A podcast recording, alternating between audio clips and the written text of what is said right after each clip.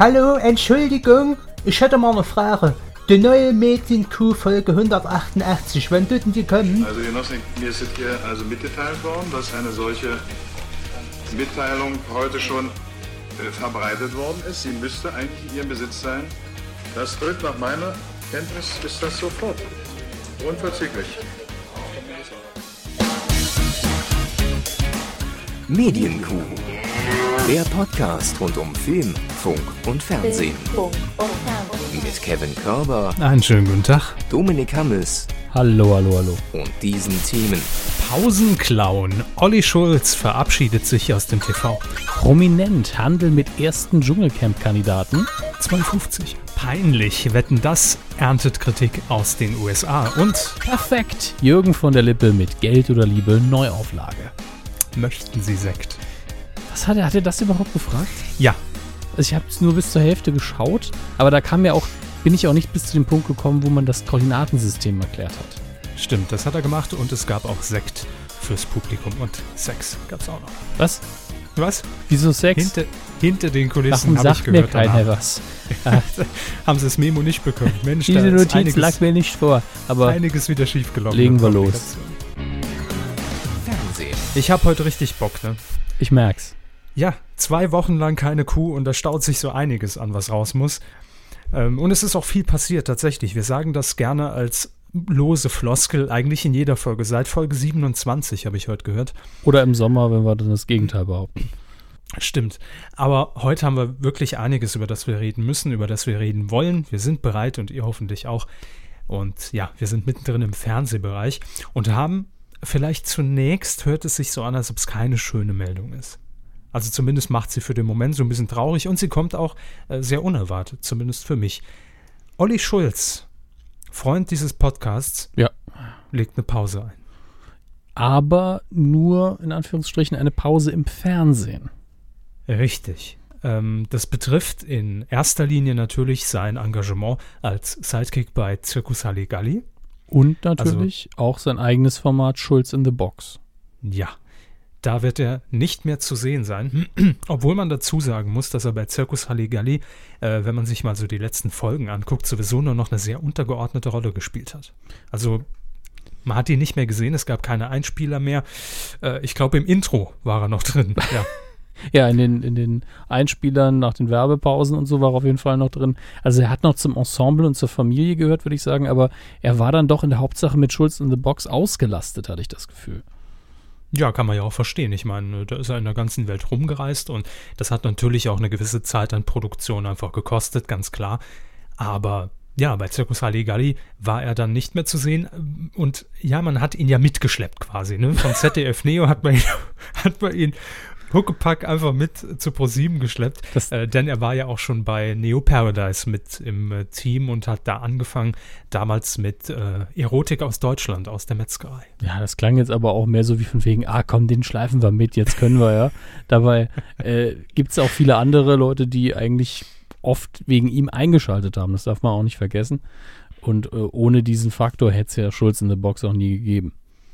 Das stimmt. Und ich bleibe auch dabei und ich hoffe auch, dass es einfach eine momentane, temporäre Auszeit ist. Auf seiner Facebook-Seite hat er ja bekannt gegeben und das Ganze so ein bisschen begründet, dass er sich jetzt wieder vermehrt seiner Musik widmen will und auch an einem neuen Album arbeitet und ne, damit auch genug erstmal jetzt zu tun hat und sich deshalb aus dem TV-Business im Moment ein bisschen zurückzieht. Ich hoffe nach wie vor, ähm, und ich glaube, da sind viele von euch einer Meinung, dass Olli Schulz definitiv irgendwann dann in einem Jahr oder sowas nochmal mit einem anderen, aber eigenen Format auf dem Bildschirm zurückkehrt. Ja, man darf jetzt bei Schulz in the Box noch nicht vergessen, hat er, glaube ich, angedeutet, dass jemand anders das übernehmen könnte oder vielleicht auch andere. Ja, Ähm, dass es eben irgendwelche prominenten oder interessante Persönlichkeiten geben wird, die dann mit dieser Box verschifft werden. genau. Statt ihm. Star in the Box heißt das Ganze. Und das Interessante, das wusste ich auch nicht, dass äh, Florida TV, also die Produktionsfirma ähm, von unter anderem auch Circus Halligalli oder Duell um die Welt, und die haben ja auch Schulz in the Box produziert, hat dieses Format bereits auch ins Ausland verkauft. Es lief unter anderem auch in Spanien. Und da war es von Anfang an so, dass ein Star wechselnd, also ein Prominenter, in dieser Box verschifft wurde. Ja, ist auch ein gutes Format, ist eine schöne, recht simple, offene Idee. Ähm, und ich habe ja damals gesagt, das weiß ich noch, dass ich mir Schulz in the Box genauso gut vorstellen könnte, dass das in 20 Jahren noch läuft, aber vielleicht mit nur ein oder zwei Folgen pro Jahr. Ähm, und tatsächlich ist es auch so, darüber habe ich mir damals keine Gedanken gemacht, weil eben der Name Schulz äh, eben im Sendungstitel war, dass man da wirklich ein bisschen freier ist. Also man, man kann theoretisch das Ganze mit Herbert Feuerstein machen, man kann es mit Hans Meiser machen, man kann es Mhm. mit Guido Kanz machen, Verona Feldbusch, was, wer auch immer.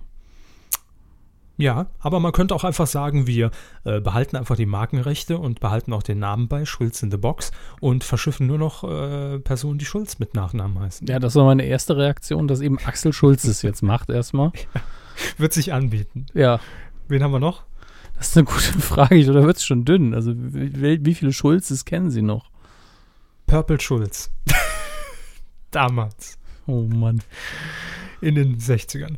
Äh, ansonsten, ja, haben wir noch einen Schulz? Ich weiß es gar nicht. Ich werde es jetzt nicht googeln. Das ist mir eine, eine zu schwierige Suche letztlich. Bekannte Schulzes. Aber so oder so, wer Olli Schulz vermisst, kann ihn jetzt demnächst auf Tour besuchen, kann sein Album kaufen, kann sanft und sorgfältig hören. Mhm. Äh, und das tun, glaube ich, fast alle, die Podcasts hören. Er ist mit dem, äh, mit dem Radio Tatort und, und Domian ist immer ganz oben in den iTunes-Charts. Schulze Erdl in the Box. Sehr gut, So. sehr gut. Ja, Bonuspunkte für Herrn Körber. Danke, danke. Also, ich, ähm, was ich vorhin angefangen habe, ich höre es noch kurz zu Ende. Ich hoffe einfach inständig, dass Olli Schulz wieder im Fernsehen zu sehen sein wird, weil er meiner Meinung nach ein absolut guter Entertainer ist und das Fernsehen äh, immens aufwertet. Natürlich darf man auch nie vergessen, dass das auch so eine Symbiose natürlich war ähm, mit den Leuten zusammen, die er natürlich auch noch aus Neo Paradise Zeiten kennt. Äh, klar, da war man auch freundschaftlich verbündet und ich würde einfach, einfach mal behaupten, dass das, was Olli Schulz machen durfte im Fernsehen, auch das war, was er machen wollte. Und das ist natürlich nicht immer gegeben und nicht immer die Voraussetzung, die eben vorherrscht, aber ich drücke ihm alle Daumen, dass wenn er sich dafür entscheidet, nochmal zurückzukommen, dass er auch wieder ein angemessenes Format zugeschrieben bekommt. Ja.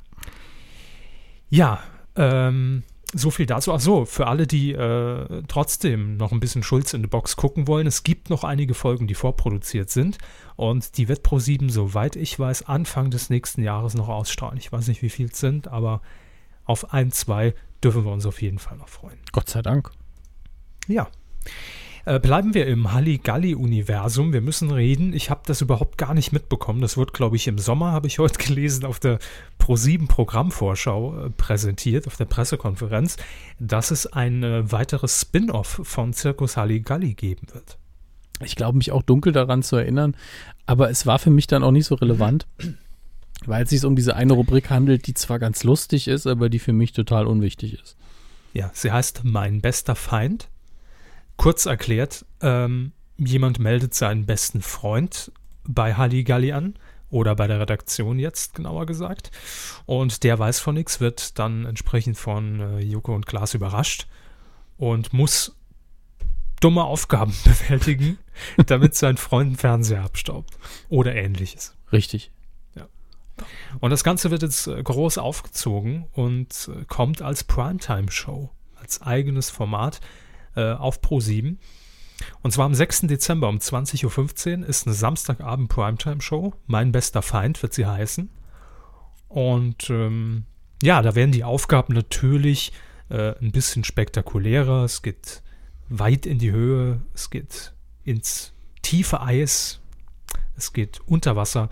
So wird da schon mal gesagt. Und es gibt fünf Kandidaten, die ähm, diese Aufgaben dann eben außerhalb des Studios oder im Studio sogar auch meistern müssen. Und dann gibt es noch ein Finalspiel und am Ende kann dann der beste Freund desjenigen einen Oldtimer gewinnen. Ein Ford Fiesta 92er Baujahr. Gelbe Plakette, danke. Ein Oldtimer, warum ein Oldtimer? Keine Ahnung. Warum nicht? Da fand ich ja den Fernseher besser. Also nichts gegen Oldtimer, wenn man da was dran hat, aber ansonsten verkauft man das Ding doch sofort. Ich glaube, die Jungs und Mädels von, von Florida TV würden, würden sich auch auf dem Fernseher einlassen, wenn sie jetzt sagen würden, behaltet den Oldtimer. Hier, nimmst noch ein paar orthopädische Schuhe, tschüss, danke. Jo, das reicht. Nee, den Mercedes, den alten Adenauer will ich nicht. Hm, kann ich nichts mit anfangen. Alter, Gegenwert von 400.000 Euro, was soll ich mit so einer Summe? Das ist was für Sammler. Geld. Ja. Ich will die orthopädischen Schuhe. Ja, wa- ähm, also wir warten natürlich ab, wie es wird. Im Moment bin ich, um ehrlich zu sein, ein bisschen skeptisch. Also ob sich das trägt. Ganz ehrlich, ich glaube, dass das so ein Wunschkind äh, von Pro7 ist, dass man da gesagt, was können wir noch machen, was kommt bei den Leuten gut an, was kann man ausgliedern und das ist die einzige Rubrik, die auch ohne das Personal funktionieren würde. Die funktioniert auch komplett ohne Joko und Klaas. Ähm, und dann haben wir gesagt, ja, ja gut, dann versuchen wir das mal. Denn wie ich schon gesagt habe, Himmel oder Hölle ist ja eigentlich mein bester Feind, plus wer wird Millionär. Mhm. Und ähm, ja, man will halt schauen, wohin man noch gehen kann.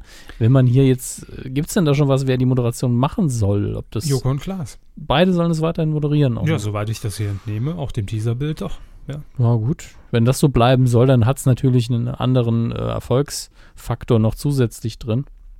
Da könnte es quotentechnisch was werden, aber inhaltlich, ja, ne?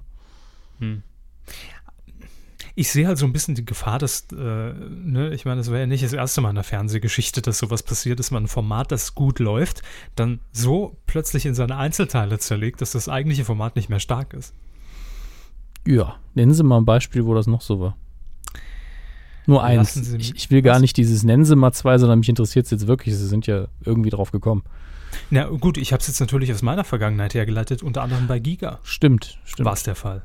Da gab es eine starke Nachmittagssendung, die fünf Stunden gedauert hat, aber irgendeiner kam dann auf die geniale Idee, jeden einzelnen Bereich in eine, in eine eigene Sendung ähm, auszugliedern, was natürlich super war, weil man das Programm ausgebaut hat und viel mehr Zeit für alle Themen hatte.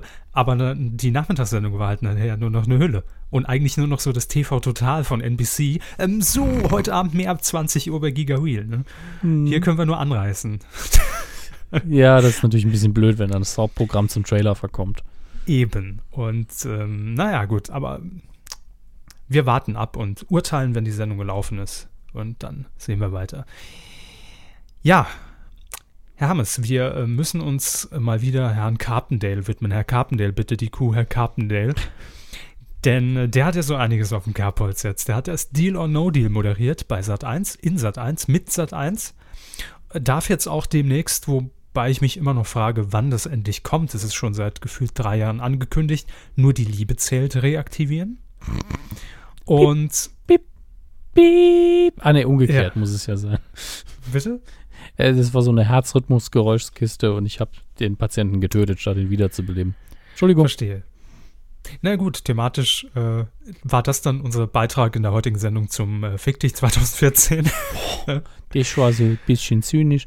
Aber ja, nee, muss man auch sein. Also ich bin, ja bin gut, wir reden über Sat 1, ne? Das, durch und das, durch zynisch, wenn, ja. wenn wir über 2014 und Sat 1 Ja, das, reden. das Siechtum dauert ja schon so ein paar Jährchen an. Und, Stimmt. Äh, Aber ich glaube, äh, Wayne Carpendale wird sich natürlich auch als Landarzt jetzt nochmal ähm, beweisen können. und das ganze Ding nochmal. er ist auch wirklich der. Landarzt. Bitte? Ist er wirklich Landarzt? Ich, er war der Landarzt. Er war der Landarzt. Hm. Jedenfalls gibt es jetzt noch eine Sendung für Wayne Carpendale. Es ist also die Rettung und die Hoffnung für Sat 1. Money Drop. sorry. Ja, ich habe noch nicht mal was gegen den guten Mann. Ich hab, mir ist nur gerade dieser gemeine Witz eingefallen. Seit er die Dame von Red geheiratet hat, will er nicht mehr so viel Zeit zu Hause verbringen. Aber hey, Ja, und jetzt als Defibrillator für Sat 1 unterwegs. Ne? Ja. Mein Gott, kann man machen. Also, jedenfalls geht es um eine weitere Game Show. Money Drop. Sie haben da was fallen lassen. Ist mein Oh, Geld. Geld. Ähm, der Name ist ein bisschen doof, aber gut, äh, man kennt es aus der Vergangenheit. Ähm, es lief nämlich schon beim ZDF mit dem Namen Rette die Million. Mit Jörg Pilawa. Natürlich. Ja, wo die Million da runter in diesen Glassarg, da sind wir wieder beim Thema, ähm, ne, und man konnte irgendwie die Million immer splitten und musste Fragen beantworten und konnte dann auf A oder B setzen und musste dann immer einen Teil von der Million da drauflegen und der Rest der ist dann runtergefallen, der war dann verloren und im Idealfall, wenn man alles richtig beantwortet hat, ging man natürlich mit einer Million nach Hause, was nie jemand gemacht hat. So. Ähm, das jetzt beim Schnelldurchlauf.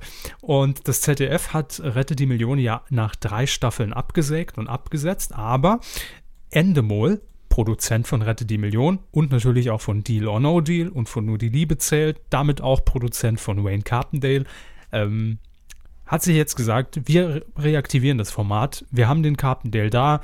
Pilava macht ja eh nichts mehr mit Quizshows. Der alte Quizonkel. Genau, ja. Dieses Quizduell und jetzt die NDR-Quiz-Show, das zählt ja im Prinzip nicht. Also muss der Wayne Carpendale ran. Und ja, wir haben ja auch einen Sender, der äh, händeringend nach, nach günstigen Programmen sucht, nämlich Sat1. Re äh, reanimieren wir das dort. Mit neuem Namen. Die Rechte haben wir ja eh. Zack, danke. Okay. Also das Ganze ist wohl schon, man ist in Gesprächen, aber es sei noch nichts spruchreif. Wie kann nichts spruchreif sein, wenn man schon drüber redet? Es ist Sat 1. Wenn man drüber redet, wird es auch gemacht. Ah ja, klar, natürlich. Was will man sonst senden? Genau ist der Punkt. Bei jedem anderen Unternehmen spricht es dafür, dass man Nägel mit Köpfen macht. Bei Sat 1 heißt es halt, ja, wir haben nicht so viel in der Warteschleife, ne? Eben. Also mir wird jetzt nichts einfallen, was, was Sat 1 da noch auf, womit Sat 1 aufwarten könnte. Ach, da sind bestimmt 700 Comedy-Formate für den Pfandfreitag noch im Gespräch. Aber Die sollen einfach Mann um Mann wiederholen, verdammte Scheiße. Gut, also Wayne Carpendale, die neue Hoffnung in Sat 1. Jetzt damit offiziell bestätigt, aber pst, ist noch nicht spruchreif. Ne? noch geheim halten. Haben Sie, haben Sie das heute mitbekommen? Ich habe es eben so nebenher gesagt, dass Jörg Pilawa ja jetzt auch noch die, die Quizshow im NDR übernimmt. nee. Ja, ist so. Also nicht nur Quizduell, da gab es ja auch neue Infos, dass das weitergeht. Spielt halt keine Sau mehr, aber ist ja egal. Da ist die Chance auch recht gering, dass die App abkackt. ähm, und jetzt übernimmt Jörg Pilawa auch noch im NDR die Quizshow. Produziert das Ding dann auch. Weg von diesem Image, ne? Was für ein Image. Achso, ja. Stimmt. Ich meine natürlich den Talkshow-Onkel, den er in den 90er Jahren mal gegeben hat. Äh, Schön.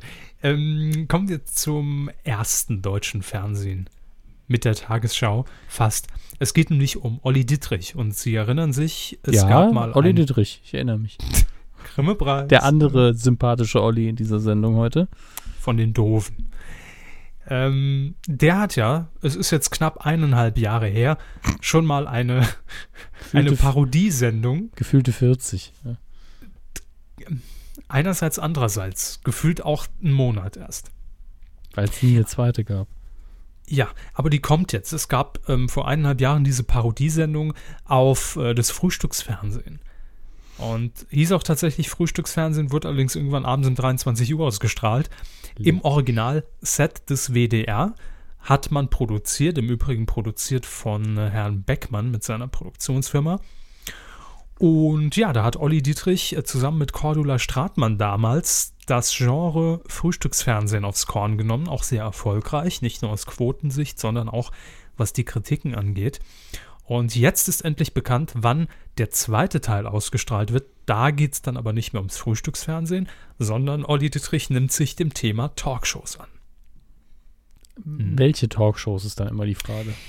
Ähm, ich glaube, so ein bisschen gesellschaftlich. Ne? Also ohne jetzt Namen zu nennen, glaube ich, dass es in diese Richtung gehen wird. Auch wieder mit der gleichen Produktionsfirma dann. Man hat ja noch ein Set über. Ne? Auf jeden Fall am 27. Dezember, den Termin könnt ihr euch schon mal merken. Um 23.15 Uhr wird ähm, die Sendung Das Talkgespräch, so heißt das Ganze, direkt im Anschluss an das Jahresquiz mit Frank Blasberg zu sehen sein. Und wieder mit dabei ist ähm, Cordula Stratmann, Mhm. die ist auch dabei. Aber ansonsten gibt es natürlich vier Talk-Gäste in dieser Sendung und die werden alle gespielt von Olli Dittrich. Hätte ich jetzt auch vermutet, wenn ich ehrlich bin. Ja, klar. Wen, wen muss er sich da zur Brust nehmen? Was sind die typischen Talkshow-Gäste, die immer eingeladen werden? Ähm, also hier in dem Fall ist es eine Schlagersängerin. Okay. Äh, ah nee, ehemalige Schlagersängerin, jetzt Seriendarstellerin. Ja, ne? zwei Karrieren sind schon wichtig. Trixie Dörfel, ähm, die berichtet äh, über die Dreharbeiten ihres neuen ARD-Zweiteilers. Dann gibt es noch den Tierfilmer und Abenteurer Andreas Besecke. Okay. Hm, gern genommen. Äh, Dann haben wir noch äh, den Politjournalisten Hauke Roche Baron. Jetzt brauchen wir noch so, so, so von Schicksal gebeutelte Person. Irgendeine Frau, die irgendein hartes Schicksal erdulden musste. Nee, ist glaube ich nicht dabei. Es Nicht? gibt nur den Außenreporter Sandro Zahlemann. Die Namen, die hat er sich doch anno dazu mal noch mit Boning zusammen für Samstagnacht ausgedacht, oder? Das mag sein, ja. Oder vielleicht kam die auch schon mal in Sportberichten vor. Ja. Und dann gibt's noch Platzhirsch, ein Shootingstar einer neuen deutschen Singer-Songwriter-Generation. Der wird live im Studio die, die äh, Debütsingle präsentieren. Ja. Ähm, was ähm, bei, bei, dieser, ähm, bei diesem Format einzigartig ist, zumindest wird es so dargestellt, die Produktion an sich. Und zwar wird quasi live über Motion Control, so nennt sich das Ganze, ähm, Olli Dittrich quasi viermal die Sendung durchspielen müssen. Ähm, natürlich immer als anderer Charakter und es wird nachträglich, und es sei so, sagt zumindest äh, der WDR, noch nie so produziert wo worden, unter Live-Bedingungen quasi mit dem Originalton. Weil ich mir es ja auch sehr schwierig vorstelle, weil die fallen sich ja teilweise auch gegenseitig ins Wort. Ja. Und da muss Olli Dietrich natürlich ein sehr gutes Timing haben und auch wissen, wer fällt wem wann ins Wort. Also ich stelle es mir sehr schwierig vor von der Produktion. Aber äh, es wird ja nicht live ausgestrahlt, das geht ja dann gar nicht. Nein, das natürlich ja. nicht. Dann ist es einfach nur ein Haufen Arbeit, aber ja. Olli Dietrich hat einfach gutes Timing. Und computergesteuerte Kameras. Komm, Olli Dietrich hat computergesteuerte Kameras, genau. jedenfalls, da muss wirklich Einstellung für Einstellung abgearbeitet werden und ähm, Produktionsaufwand schon größer, würde ich jetzt mal sagen. Ne? Ja, ist anspruchsvoll. Wer jetzt fragt, wo ist eigentlich dann Cordula Stratmann in dieser ganzen Geschichte? Die gibt die Gastgeberin, nämlich Simone Rabe. Ja. Jo. Was soll sie auch sonst machen? Ist doch sonst alles weg. Also, wir freuen uns auf jeden Fall drauf. Es gibt auch wieder Einspielfilme mit vielen äh, Gastauftritten, werden hier angekündigt. Und schade, dass man immer so lange drauf warten muss. Ne? Ich meine, die ARD hat Olli Dittrich zwar, ich glaube, für vier Jahre verpflichtet, aber wenn da schon eineinhalb Jahre eine Sendung kommt, ist das ein bisschen schade. Gut. Was soll's? Wir freuen uns drauf und den Termin bitte schon mal vormerken, 27. Dezember. Herr Hammes, ja, Herr Körber? Äh, wir müssen über ZDF Neo reden, denn da passieren gerade Sachen, die sind mit uns nicht abgeklärt. Was? Moment mal, ja. ich habe denen doch ein Memo geschrieben, wie die die nächsten zehn Jahre zu gestalten haben. Ja, wir wissen ja, wie das äh, dann wahrgenommen wird. Das haben wir vorhin am, am, Anfang der Sendung gehört. Da ist einiges durcheinander geraten. Hm. Ähm, Sie erinnern sich doch damals, als Neo Paradise bei ZDF Neo ähm, plötzlich endete und man dann sagte, huch, wir sind ja jetzt bei Pro7. Ja. Äh, da musste ja ein Nachfolgeformat für Neo Paradise her auf diesem Sendeplatz donnerstags, ich glaube 23.15 Uhr. Und da hatte man ein Format geboren und ins Leben gerufen, das jetzt ja sehr lange durchgehalten hat, sozusagen, eineinhalb Jahre immerhin. Und zwar Nate Light mit Philipp Simon. Mhm. Und wir, es ist noch gar nicht so lange her, dass wir darüber geredet haben, dass äh, ZDF Neo auch jetzt zur neuen Staffel, die erst vor ein paar Folgen begonnen hat, auch damit äh, angefangen hat, das Format ein bisschen dahingehend zu optimieren, dass man gesagt hat, wir machen es ein bisschen kürzer, wir straffen es ein wenig im Ablauf, ne, weil wir gesehen haben, da gibt es vielleicht ein paar Längen. Und das deutet ja für mich, äh, wenn man vor allem das Ding in eine neue Staffel schickt, nicht darauf hin, dass man plant, es zu beenden. Das ist richtig. Ja, weil die Quoten auch recht anständig waren. Und ähm, da hat man natürlich auch immer sehr profitiert vom Vorprogramm, nämlich dem Neo-Magazin. Ja, und man hat ja auch sonst nichts. Auch das. Klar, man könnte noch 15 Mal Bambule hoch und runter nudeln, ne? Das geht immer. Aber ähm, ja, es war ein nettes Format. Also es war jetzt nicht der Mega-Brüller, aber es war nett. Also kann man wirklich nichts sagen und für eine ZDF-Neo-Eigenproduktion absolut äh, in Ordnung. Ja, jetzt kam allerdings die große Überraschung, dass die letzte Ausgabe von dieser Late-Night-Show schon vor zwei Wochen über den Bildschirm flimmerte. Ähm, das muss sehr kurzfristig passiert sein. Und das gab man auch dann erst bekannt. Das war übrigens die letzte Sendung. Ja, und offiziell heißt es, dass man sich, also der Sender und Moderator Philipp Simon sowie die Produktionsfirma iWorks gemeinsam gegen eine Fortsetzung entschieden habe. Hm.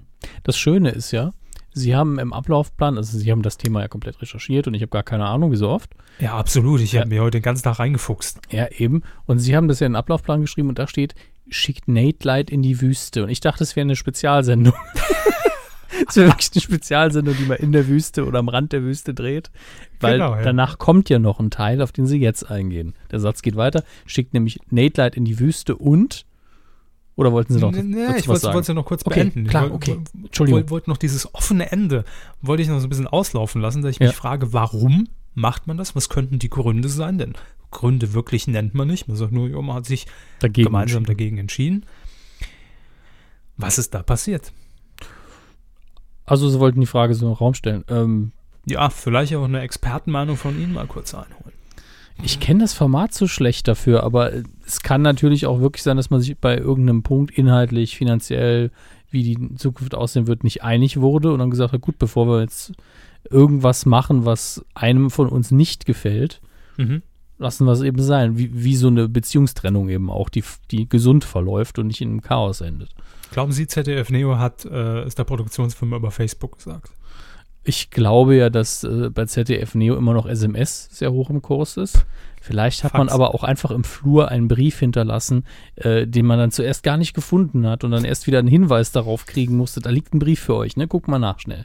Ans schwarze Brett gepinnt, ne? Nee, nee, wirklich so auf dem Boden irgendwo, dass man das gar nicht wahrnimmt. So, ja, ja, das ist für euch, ne? Steht alles drin. Tschüss. Ja, oder am Büro des Redakteurs vorbeigegangen auf dem Lerchenberg und einfach so unter der Tür durchgeschoben, ne? So ein Post-it. Oder eben, wenn man, wenn man zur Stechuhr geht, dass dann einfach die Karte gefressen wird beim letzten Tag. So, so, tschüss. Selbstzerstörungsmechanismus. Ja, und Display dann Philipp sieben- Simon kam einfach nicht mehr ins Studio rein. auf dem Display, Und- sie müssen nicht wiederkommen. Oder dann sein Abschiedsbrief vorne und unterm Klemmbrett gefunden. Ja, das kann sein. Das halte ich für sehr wahrscheinlich.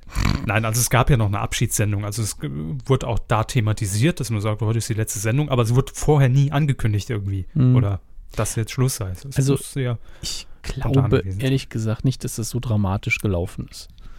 Ähm, Vielleicht hatten sie auch einfach keinen Bock mehr. Keine Ideen mehr. Wir müssen die Sendung leider absetzen. Uns sind die Ideen ausgegangen. Das fände ich mal sehr ehrlich. Ne? wenn, man nicht man drüber, sagt, wenn, wenn man nicht drüber redet, ne, dann können es eben tausend Dinge gewesen sein.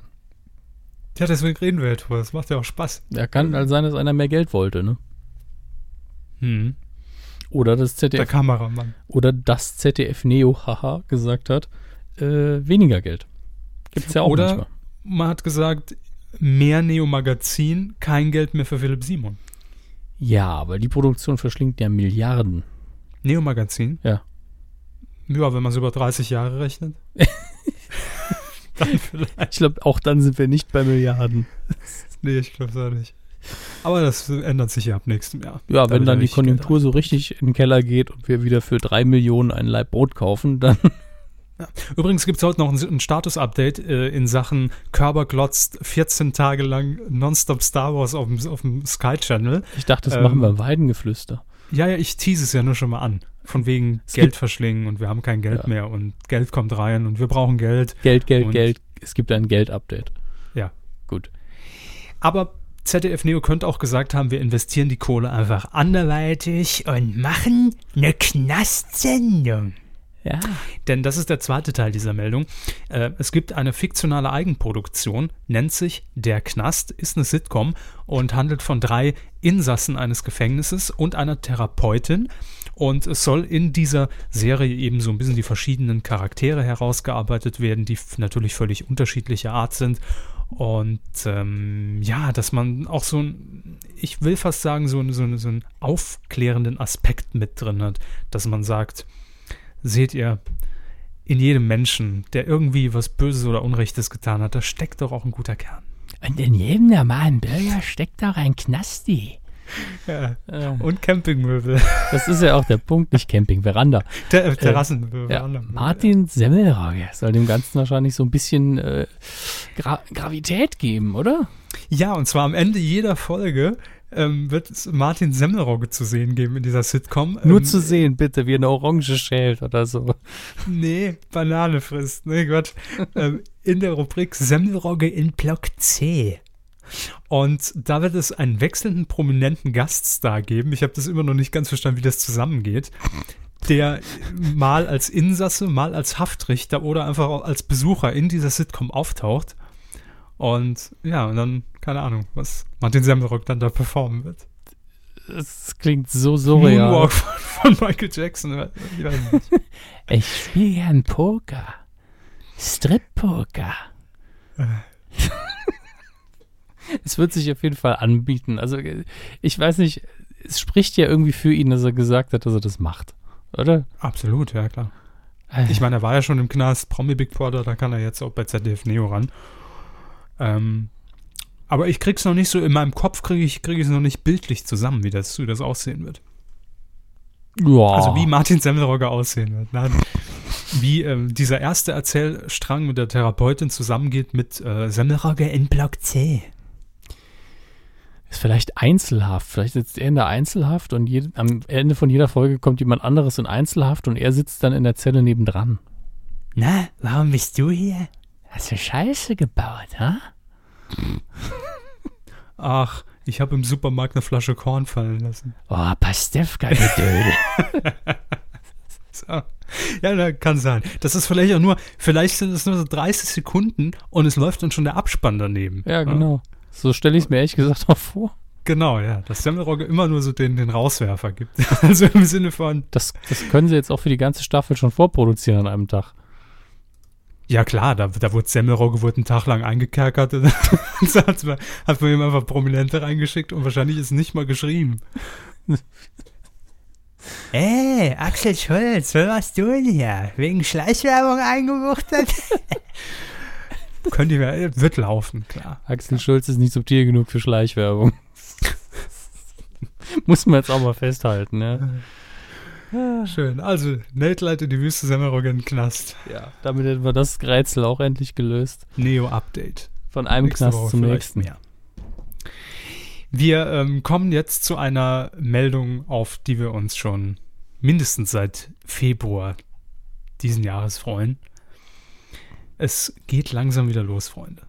Die Trash-TV-Saison 2015 springt uns mit dem nackten Arsch ins Gesicht. denn, ja, danke, danke für die bildliche Untermalung. Ne? Äh, für die, für die, Sie wissen schon. Ja, ja. Dschungelcamp 2015. Im Januar geht's wieder los. Das ist ein offenes Geheimnis, ganz klar. Ist wie beim, beim neuen iPhone. Es gibt keine Termine, aber jeder weiß, es wird kommen. Und so wirft auch jetzt schon das Dschungelcamp 2015 mit ersten Gerüchten aus erster Hand von irgendwelchen Asiaten aus, aus der Fabrik äh, seine Schatten voraus. In dem Fall ist es die Bravo. Das, Journa die, das, das journalistische Magazin Bravo, das ich hier als Quelle zitieren möchte. Ja, bitte, Denn- bitte. Es gibt schon diverse Namen für potenzielle Kandidaten und damit ist es mal wieder Zeit. Es hat lange gedauert für unser beliebtes Spiel Wer? mit Dominik Hammes featuring Kevin Körber. Und ich lasse jetzt mal ein paar Namen einfach fallen und mal gucken, ob die Ihnen was sagen. Ich möchte an, der, an dieser Stelle noch auf die, auf die restlichen Quellen hinweisen. Die Bravo hat das nur hier super zusammengefasst und war einfach suchmaschinentechnisch ganz weit oben. Glückwunsch in die Redaktion.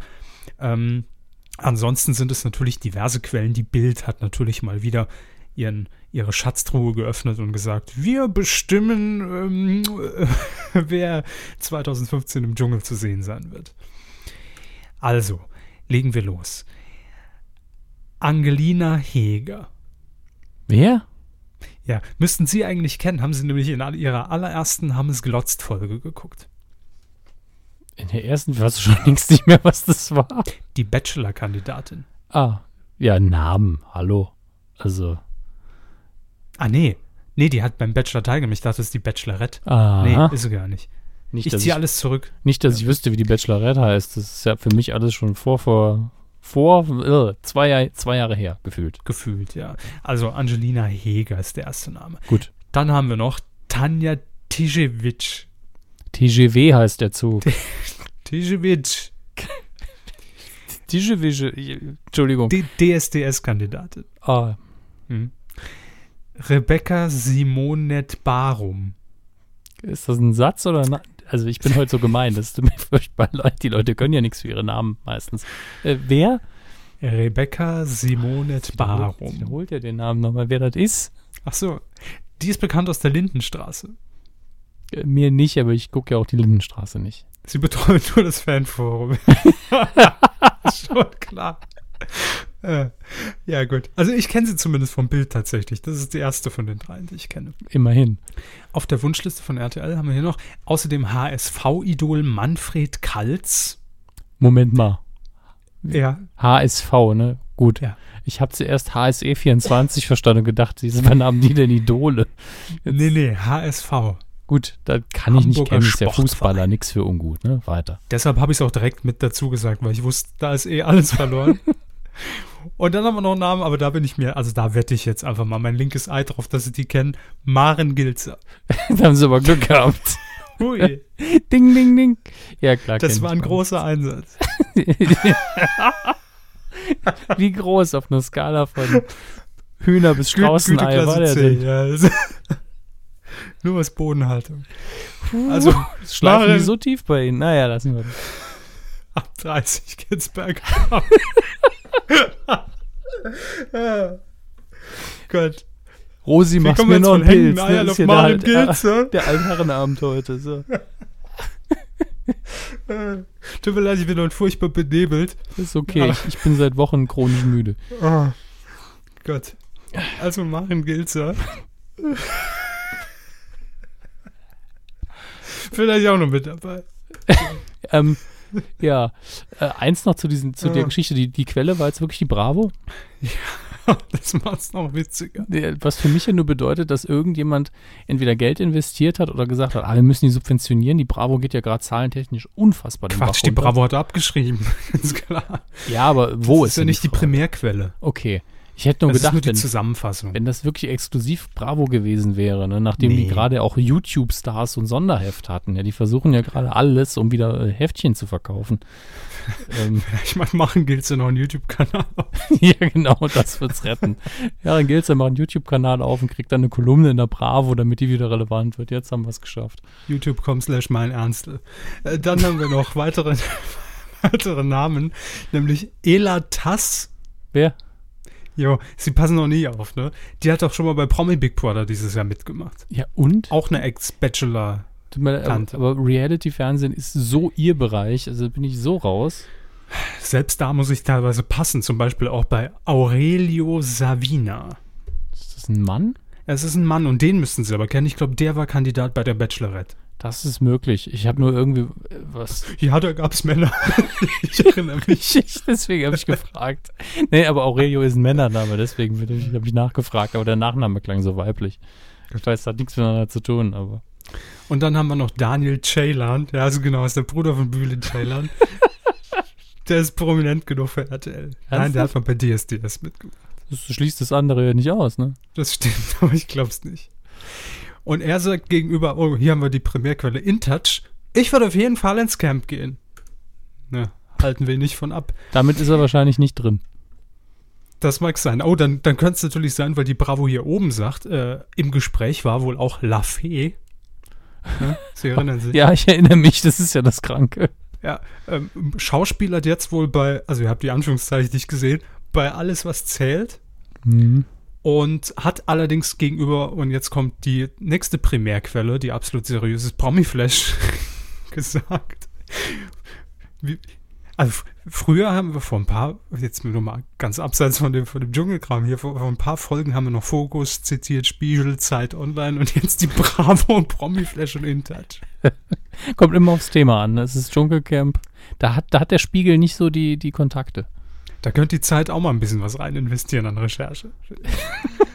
also gut. Den Whistleblower bei RTL aktivieren fürs Dschungelcamp. Promiflash hat äh, zu, also nee, der Fee hat zu Promiflash gesagt, nicht andersrum. Also egal, was in meinem Leben schiefgelaufen wäre oder was ich falsch gemacht hätte, so weit wird es nicht kommen, dass ihr mich da seht. Da kann ich euch allen die Freude nehmen. Die hat e- einiges auch falsch verstanden, glaube ich, in ihrem Leben. Aber hey, völlig Ja. egal. Immerhin hat sie Standards. Ne? Alles, was zählt. Ja. Apropos alles, was zählt, ich habe heute gelesen, das ist einmalig in der Soap-Geschichte Deutschlands, dass man alles, was zählt und GZSZ rein vom Erzählstrang miteinander verbinden möchte. Ja, super. Ein Crossover. Ja, A world-shattering event. Es wird eine Figur geben, eine Schauspielerin, die bei GZSZ ausgestiegen ist, die jetzt wiederkommt, aber in alles, was zählt und dann aber die Brücke rüber zu GZSZ schlagen wird. Also ich stelle mir das so vor wie äh, Mensch, Tina, flieg doch mal schnell nach Berlin und hol mir noch die Pizza und dann fliegt die Tina nach Berlin und dann kommt Werbung, dann kommt der GZSZ-Opener und dann kauft Tina die Pizza und dann geht GZSZ weiter. So ungefähr, so jetzt mal grob gesagt. Ja, das ist wie als, als der Stefan nach Berlin gezogen ist und da kam es nie zu einer neuen Sendung. Ja gut, aber es war nur im Studio nebenan. Bei denen wird es schon schwieriger bei der UFA. Da hat wahrscheinlich irgendein ganz Kreativer gesagt, äh, oh ja, wir machen das jetzt. Und, und die armen Drehbuchautoren raufen sich jetzt die Haare, weil nämlich alles, was zählt, in Köln produziert wird und GZSZ in Berlin. Das sind natürlich zwei völlig unterschiedliche Produktionen und Redaktionen auch. Und die müssen sich jetzt einmal am Tag über Skype zusammenschalten äh, und müssen da ein bisschen konferieren, wie man denn die Erzählstränge basteln könnte. Und die Schauspielerin muss natürlich auch viel reisen. Ne? Ich glaube, sie machen das alles viel komplizierter, als es ist. Machen sie Greenbox? ich glaube, das wird alles sehr easy. Ah, dass er vielleicht nur zu GZSZ rüber eine SMS schickt. Ein Skype-Anruf. Ja. Live aufgezeichnet im Studio. Tinder-Match oder sowas. so. Aber das nur nebenher. Ähm, wir widmen uns jetzt dem großen Thema, das ähm, jetzt auch noch in diesem Jahr ansteht, das Ende von Wetten das. Am 13. Dezember ist es soweit, dann wird die allerletzte Sendung äh, Wetten das zumindest vorerst. Man weiß ja nie, ob es nochmal irgendwie weitergeht. Aber definitiv sagen wir, in dieser Form wird Wetten das zu Grabe getragen am 13. Dezember. Wir werden das Ganze live verfolgen. Ähm, mit Leichenschmaus, wenn wir die Trauerfeier kommentieren. Und äh, ihr könnt da live dabei sein im Live-Sapping, aber das kündigen wir alles nochmal an. Es gab jetzt nur die Bestätigung, was ja vorerst als Gerücht so ein bisschen im Raum stand, dass die Altmoderatoren, also jetzt nicht vom Alter her gesehen, sondern die früheren Moderatoren, Frank Elstner, Thomas Gottschalk und Wolfgang Lippert, nicht bei Wetten das in der letzten Sendung eingeladen wurden oder dabei sind oder vielleicht waren sie schon mal eingeladen, wurden ausgeladen, das weiß man alles nicht. Jedenfalls hat das ZDF jetzt gegenüber dem, äh, ich glaube, es war der Spiegel oder Fokus gesagt. Promi-Flash. Nee, gegenüber Promi-Flash, ja. Ähm, gesagt, nee, ähm, wir wollen da kein Staatsbegräbnis draus machen und ähm, das wird das Ding, das Ding äh, muss der Markus Lanz allein. Die Gage können wir uns nicht leisten. Genau, ja. Das Ding muss er mal, äh, die Scheiße eingebrockt, muss er auch auslöffeln. Ähm, nein, also Markus Lanz wird das Ding glanzvoll natürlich alleine zu Ende bringen. Ganz klar. Das aber nur der Hinweis an dieser Stelle, um jetzt galant überzuleiten in die nächste Rubrik. Ach Gott, jetzt haben sie mich aber auf dem kalten Fuß erwischt. Ha. Ich dachte, ich soll dazu auch noch was sagen. Ah, bitte, nee, machen Sie noch. Da haben Sie noch ein bisschen Zeit, den Jingle zu suchen. Den Jingle habe ich jetzt schon direkt gefunden, aber sie, sie, haben vorher so schnell geredet. Ich wollte noch einen dummen Witz machen, jetzt macht der keinen Sinn mehr. Wo wäre der gewesen? Wir können den reinschneiden. Ja, nee, aber erzählen kann ich ihn trotzdem noch. Dafür sind wir ja bekannt. Ja, ähm, bitte? In dem Moment, als sie gesagt haben, die, Altmo die Altmoderatoren, wollte ich dann sagen, Helmut Kohl, Helmut Schmidt, ne? ganz schlechter Witz eben. Mhm. Und dann äh, hätten sie, wären sie nicht drauf eingegangen und es wäre gar nicht aufgefallen, wie schlecht er war. Verstehe, ja. So bin ich einfach überhaupt nicht drauf eingegangen. So haben sie mich überhaupt nicht zu Wort kommen lassen und deswegen reden wir jetzt viel länger, als wir eigentlich hätten müssen und deswegen mache ich jetzt weiter. Im Drehbuch steht jetzt, dass sie einen Jingle drücken und ich trinke. Kuh der Woche. Nicht geworden ist es. Prost. Danke. Ähm, nicht geworden ist es. Wer ist es denn nicht geworden? Ach ja, stimmt. Äh, eigentlich ist es eine ganze Geschichte ge nicht geworden. Und zwar, ich mach's mal reißerisch, die ganze USA zieht über unser Wetten das her. Oder so, aber auch, Sie oder aber auch meine Wahrnehmung, alle Kuhhörer schicken uns den gleichen Link. Auf ja. allen Kanälen, E-Mail, Direktnachricht bei Twitter, Facebook und äh, ja. Was ist passiert? Warum die Aufregung, Hermes? Das ist überhaupt keine Aufregung wert eigentlich. Ähm, das stimmt. Will Arnett war in den USA bei Jimmy Kimmel äh, zu Gast, eine Late-Night-Show, und mhm. hat da eben über Wetten das äh, geredet, wo er zu Gast war. Ich weiß gar nicht, ob er zu Gast war, ich habe die Recherche gar nicht gemacht. Er, er war zu Gast, ja, ja. Er ja. war in der letzten Wetten das-Sendung Anfang Oktober zu Gast. Ja. Und hat dann mit. Äh, völlig egal. Und er hat dann ja. wahrscheinlich auch Megan Fox wieder glaube, ja. Ähm, hat dann da erzählt, wie das so abläuft aus der Perspektive eines Amerikaners oder aber auch eines normalen Menschen, der vielleicht keinen Bock hat, da so lange auf der Couch zu sitzen und nichts zu verstehen, was, was ihm dann nachträglich ins Ohr übersetzt wird. Mhm. Denn, und dumme Wetten anzugucken. Genau, ich meine, ich kann das verstehen. Als normaler Mensch würde ich es auch nicht machen wollen. Aber ähm, das war halt, hat er halt eben lustig erzählt, weil er in der Late-Night-Show zu Gast war und dann sollte man auch eine lustige Geschichte auf Lager haben. Und dann haben die sich alle drüber kaputt gelacht, wie wetten das doch so lustig ist. Mhm. Und das war's. Und da gab es dann bei uns wieder einen riesen Bohai darum, dass, oh, die Amis finden uns doof. Und die einen dann, ja, zu Recht. Und die anderen, nein, die sind so arrogant, die Amis. Und das ist alles Bullshit. Wenn ich in eine Late-Night-Show komme, erzähle ich ihm eine lustige Geschichte.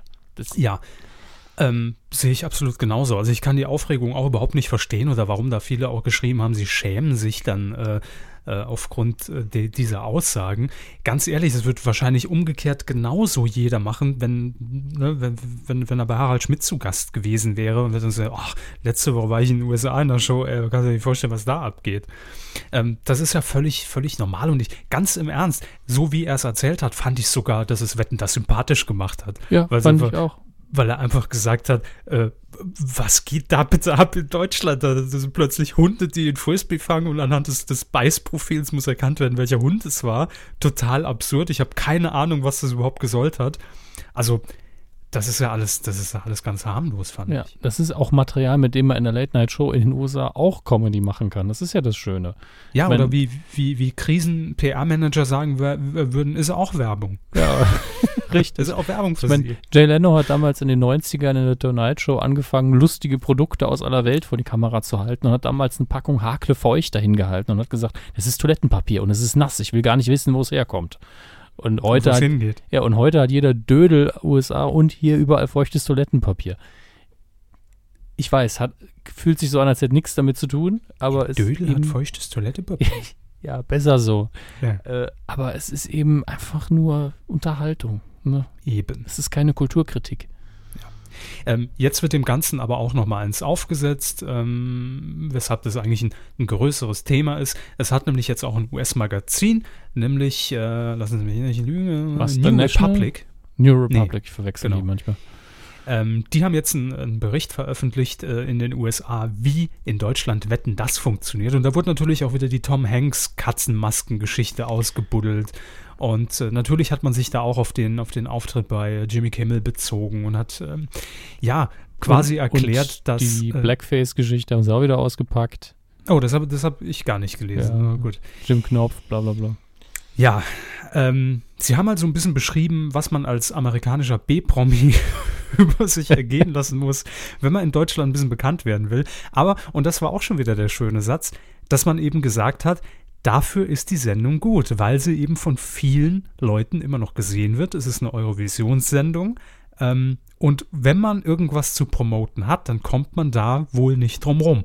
Jetzt unabhängig davon, dass die Sendung bald aufhört oder nicht. Ja, das, das ist ja auch der Punkt, ne? Ich meine, da sind ja die, die Leute, die in Deutschland für die PR zuständig sind, sind ja Deutsche, die werden engagiert von den amerikanischen Produktionsfirmen und gesagt, ja, bringt uns die besten, quotenstärksten Sendungen, das, worüber die Leute reden. Und dann werden sie eben zu Wetten das gekarrt, vielleicht mittlerweile zu Halligalli. Und das war's. Vielleicht auch TV Total noch. Ja, vielleicht noch, wenn es Musiker sind, vor allen Dingen früher. Genau. Äh, das, was eben gerade die Top 3, 4, 5 äh, Quotensendungen sind. Und dann geht es ja auch weiter. Geht es nach Paris, dann geht es nach London, bla bla bla. Hm. Und ähm, da stellt sich mir eben immer wieder die Frage, wie wäre es denn, wenn die Promoter einfach mal so ein bisschen sagen, wisst ihr was, wir gehen mal auf Risiko und lassen sie woanders auftreten.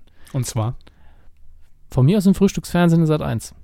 Ganz ehrlich, wenn die da eine gute Nummer rüberbringen, wird das doch auch überall dann ausgestrahlt. Das ist doch genauso wie wenn jetzt äh, das Schwäbische Tagblatt, ich habe keine Ahnung, ob es das gibt, aber so ein, ein regionales Käseblatt ein richtig gutes Interview hat, dann wird das ja auch in anderen Zeitungen irgendwann abgedruckt. Bibel TV vielleicht mal, ne? Äh, nein. Zu gefährlich. das stimmt, ja. Ich habe hab nur einen Feuerlöscher im Studio, den kann man live sehen. Das ist ein bisschen wenig. Wir hauen hier noch ein paar Phrasen raus, die veröffentlicht wurden im, äh, im, im Magazin. Und zwar zum einen, das Spielprinzip von Wetten, das sei schwer zu verstehen, aber geht uns auch so. Ähm, die Sprüche von Moderator Markus Lanz unfreundlich, teilweise sexistisch. Wiederholt habe er äh, zum Beispiel weiblichen Hollywood-Stars oder hätte sie äh, dazu gedrängt, fremde Männer zu küssen. Was? Hab ich was verpasst? Ich meine, ich guck's ja nie, aber. Weiß auch nicht. Ähm, Wahrscheinlich, wa- wahrscheinlich, wenn man äh, ähm, irgendwie mal gesagt hat, äh, hören Sie mich noch? Ja, Ah, okay. Dann ist gerade hier irgendwas bei mir ausgefallen. ist alles gut. Witzig. Ich guck Ich- mal gerade, meine Aufzeichnung läuft nur. Mhm, machen Sie das. Ja, die ich, läuft noch. Ich, ja, mir ist nur gerade eingefallen, vielleicht haben Sie auch aus Versehen eine Ausgabe von, von Lanz der Talkshow geguckt, wo, wo damals, ich, war, ich erinnere mich noch dran, wo vier Männer da gesessen haben, haben so eine Frau gesagt, ja, bei Ihnen schaut man schon gerne hin, ne? schaut man schon gerne hin. Ja, ja, mhm. So wie sie sich anziehen, ne? mhm. ja hübsche Beine, ne? schöne Frau, muss man sagen dürfen. Ne? Ah ja, stimmt. Ich, ich glaube, ich weiß, ich weiß sogar, wer es war. Ich nicht Das mehr. Die, die Sky-Sportreporterin, ich glaube Andrea Kaiser heißt. Mag sein. Ich erinnere Ja. mich nur noch an Herrn Lanzen. Hm? Hm, lecker, lecker. Hm? Ah, die Zunge in dem Fall ganz schlecht. Ja. Aber gut, ähm, jedenfalls hat man, da, hat man das äh, ihm unterstellt. Und die Faszination der Deutschen für diese ihre Sendung lässt sich nur anhand von drei Möglichkeiten erklären. Erstens die Freude daran, dass einmal Hollywood-Stars einem Klempner aus Frankfurt zugucken müssen und nicht umgekehrt. Zweitens das Verlangen, Deutsche zu sehen, die einfach mal was Verrücktes machen. Und drittens eine unerklärliche Leidenschaft fürs Wetten. Die ersten beiden sind gar nicht mal so weit weg von der Wahrheit, glaube ich. Ja. Aber gut, hat sich ja eh bald erledigt. Aber warum kommt das, das Frage habe ich mich auch gefragt, warum kommt die Diskussion auch jetzt aus den USA jetzt überhaupt erst auf oder gab es die schon mal und es hat hierzulande keine Sau interessiert, als Thomas Gottschalk das Ding noch moderiert hat? Ich meine, es war ja im Prinzip dieselbe Sendung. Ich frage mich das schon länger. Ich erinnere mich auch dran, dass ich öfter mal ähm, so in den äh, frühen 2000ern, wenn, wenn irgendwelche Promis aus den USA bei uns zu Gast waren, egal in welcher Sendung, haben wirklich echten Quatsch gemacht, dass ich da gern mal in, in den US-Foren, in denen ich unterwegs war, einen Screenshot oder so gemacht habe und, oder einen Link zu einem YouTube-Video und gesagt, hier, guck mal, was, was die Dödel hier gemacht haben. Und es wurde nie Thema, es hat nie irgendjemand interessiert. Obwohl es zum Teil Sachen waren, für die sie im US-Fernsehen so richtigen Ärger bekommen hätten. Hm. Ähm, oder damals, als, als Justin Timberlake, glaube ich, auch bei Wetten das, glaube ich, äh, Elvis nachgemacht hat. Ich bin mir nicht mehr sicher, wo er es gemacht hat. Ja, war Wetten das. Und äh, das wurde in den USA null thematisiert. Das war aber schon die Landzeit, ne? Ja, es war schon die Landzeit, aber auch das war irgendwie, ich, ich weiß nicht wieso. Also ich glaube, dass die einfach an internationalem Fernsehen null interessiert sind. Und dass das jetzt auf einmal, weil der Bild Annette es halbwegs verkaufen konnte, als lustige Anekdote, zumindest mal aufgegriffen wird. Von einer Seite, ja. Nicht vergessen, eine Seite. Ja. Gut. Aber ist ja auch nicht geworden, weil die Aufregung unserer Meinung nach völlig umsonst ist. Ne? Für mich wäre es eh ein Sympathiepreis für Bill Annette gewesen, weil er das sympathisch und lustig erzählt hat. Ja, aber dann kam Will Annette leider Jürgen von der Lippe dazwischen. Richtig. Coup der Woche. Und der geht auch in dieser Woche ganz klar an den Altmeister Jürgen von der Lippe für seine Jubiläumsausgabe von Geld oder Liebe, die vergangene Woche am Mittwoch über den Bildschirm des Westdeutschen Rundfunks flimmerte. Haben Sie es gesehen? Also ich habe nur die erste Hälfte sehen können, weil mir die Zeit ein bisschen gefehlt hat, aber Ja. unfassbar, als, als wäre keine Zeit vergangen. Richtig. Einfach in, ins Studio rein und so, ah, hallo, schön, dass Sie da sind, als hätte man das Publikum gerade entstaubt, weil die da gewartet haben. Ich glaube, so war es auch. Er sah auch so aus. Die haben inzwischen Kinder gezeugt im Studio 3 Ja. in Köln vom, vom WDR. Und die haben einfach die, die Plätze dann eingenommen. Nein, es war tatsächlich so. Ich fand vor allem, dass der WDR hier sehr detailverliebt war. Der Tisch. Ähm, ja, ja, rein optisch war es, was ja oftmals bemängelt wird, wenn irgendeine Sendung wiederbelebt wird, an die man wirklich sehr gute Erinnerungen hat in seiner Kindheit, dass dann irgendwie gemäkelt wird. Aber das Studio war zu modern, da hat man zu viel gemacht und das war nicht mehr die Sendung. Obwohl man das Logo ein bisschen überarbeitet hat, obwohl es einen neuen Vorspann gab, eine neue Musik. Äh, ein Hörer von uns hat vermutet, dass er sich nur damit erklären kann, dass man die Rechte nicht mehr hatte. Ja. Ähm, das mag gut sein, vielleicht wollte man aber auch einfach was Moderneres. Ähm, Was Frisches. genau, aber ansonsten dieses leichte Facelift des Studios. Es gab die Schwingtür, ähm, es gab die Treppe runter durchs Publikum, es gab vorne dann diese Sofalandschaft, ähm, es gab diese, auch von der Anordnung her rechts diese Spielplattform, wo dann die Spiele ausgetragen wurden, der prominenten Kandidaten in dem Fall. Ähm, es war ein sehr übersichtliches Publikum. Es war kein Riesenstudio, wo man gesagt hat, hier, wir machen jetzt mal einen auf dicke Hose und XXL Jubiläum, bla bla. Es war Geld oder Liebe, ganz einfach. Ja. Die Promi-Gäste waren auch in meinen Augen völlig in Ordnung, also die Kandidaten. Ja, Äh, habe ich mir auch schlimmer vorgestellt. Ja, die waren angenehm nervös, fand ich. Also man hatte wirklich das Gefühl, als, als würden die auf einmal alle Wetten das moderieren müssen, obwohl sie ja nur zu Gast waren in einer Sendung, die jetzt quotentechnisch zum Teil unter dem liegt, was sie wöchentlich moderieren. Siehe Klaas. Dödel, ab ins Gottschalk-Kostüm. ja, es war wirklich so ein bisschen surreal, aber ich glaube, das ist vielleicht auch wirklich dem Respekt vor Herrn von der Ja. Lippe gezollt. Ich glaube auch, weil viele der ähm, Kandidaten, äh, Caroline Kebekus, ähm, Klaas Häufer Umlauf natürlich, Bernhard Turka jetzt vielleicht ein bisschen älter, aber das sind alles natürlich auch die Jahrgänge, die mit Geld oder Liebe auch groß geworden sind. Und wenn ich mir jetzt vorstelle, äh, rein vom Alter her, äh, Klaas ist ja, ne, ich glaube, ein Jahr älter als ich, äh, auch als Kind vom Fernseher gehockt und Jürgen von der Lippe mit Geld oder Liebe gesehen. Und plötzlich hockst du da und auch wenn du da schon 100, 200, 300 Sendungen zuvor und Primetime-Shows selbst moderiert hast, ist es einfach ein gewisser Respekt, den man A, der Sendung, dem Format und B, Jürgen von der Lippe entgegenbringt. Das hat man gemerkt und das finde ich auch absolut rechtfertigt und, und gut so, dass es so war. Und ich glaube, deshalb ist die Sendung so geworden, wie sie geworden ist ähm, weil man wusste, man ist hier, äh, hört sich jetzt vielleicht ein bisschen zu hoch gegriffen an, aber fernsehtechnisch gesehen, bei was äh, Historischem dabei. Doch, will ich sagen. Weil, ähm, wie viele Jahre sind vergangen? 14 Jahre, 13 Jahre, nachdem die letzte Geld- oder Liebe-Folge äh, regulär ausgestrahlt wurde. Und Jürgen von der Lippe kann es einfach noch. Er stand da, als ob er nie was anderes gemacht hätte. Ähm, am Anfang habe ich mir eingebildet, dass er leicht nervös war, Wirklich mhm. so die ersten ein, zwei Minuten, bis der Applaus abgeebbt hat. Und ab da war er drin und hat funktioniert. Ich fand bemerkenswert, er hat ja auch so einen ähm, kurzen, nicht Trailer, aber so einen Einspieler, wo er sein, seine Garderobe nochmal kurz gezeigt hat, mhm. ähm, anmoderiert, wo, wo, einfach nur schlechte Gags drin waren. Da muss man jetzt mal ganz ehrlich sein. Die Gags waren alle schlecht. Das ist ja egal. Ja, das, ne, also ich, darauf will ich ja hinaus, aber er hat das mit dieser Professionalität und Ruhe einfach gemacht. Ja, und das ist hier so und das ist hier so. Dass man gesessen hat, ja gut, sind die Gags halt schlecht, aber die Sympathie ist da, weil er einfach nicht sich das anmerken lässt. Es gibt ja Leute, die, die machen einen schlechten Gag und entweder drücken sie dann so nach dem Motto, ne, ne, war lustig, Kennst du, kennst du? Oder ähm, sie merken, oh, der war nicht gut, mh, hm, das verkneife ich mir jetzt. Und dann gucke ich so ein bisschen verlegen. Jürgen von der Lippe sagt es einfach. Der macht mhm. einfach die Nummer durch und okay, das haben wir so festgelegt, den Text das ist in Ordnung, das mache ich. Wissen ja dann auch schon, wie die Qualität ist, ziehen es durch. Und so moderiert er auch. Er moderiert einfach in aller Ruhe. Das Tempo wird nie schneller, es wird nie langsamer. Es sei denn, irgendjemand würde ihm wirklich auf den Keks gehen. Das war einfach das gute alte Fernsehen, wie mir es gern hatte. So, Sagen wir es doch, wie es ist. Es war eine total unspektakuläre ja. Sendung. Es waren dumme Spiele, es Absolut. waren blöde Karlauer und dumme Gags. ja. Aber es war Geld oder Liebe aus den 90ern. Verdammte Kacke, genau das wollte ich, als ich die Sendung geguckt habe. Und das habe ich bekommen vom WDR. Und dafür danke ich recht herzlich und ich danke Jürgen von der Lippe für diese grandiose Leistung. Und deshalb ganz klar, Coup der Woche. Es gibt ja. nichts anderes. Maximales Wohnzimmergefühl und Wohlfühlgefühl. Und, ja, für mich im äh, Hotel äh, tatsächlich, aber selbst da hat es funktioniert. Ja, es geht ja um das Gefühl, nicht um ihre Örtlichkeit. Also, ja, aber äh, zu Hause wäre es wahrscheinlich nochmal was anderes gewesen. Sie hätten es wahrscheinlich auf dem Handy in der Bahn immer noch gehabt, das Gefühl. Darum geht's ja. Nee, da hätte ich keinen Empfang gehabt. ja. Aber wie gesagt, höchste Sympathie für alle Teilnehmenden und äh, nochmal großen Respekt an den WDR, dass man sich da so nah am Original orientiert hat. Und ich kann nur sagen, arme Schweine, die jetzt ab heute Geld oder Liebe weiter moderieren müssen. Ja. ähm, nicht, weil ich denen es nicht gönne, aber man hat jetzt leider wieder den, den, krassen Vergleich natürlich gesehen, wie Jürgen von der Lippe es gemacht hat. Und die Quote war ja auch sensationell für, für WDR 2015. Ähm,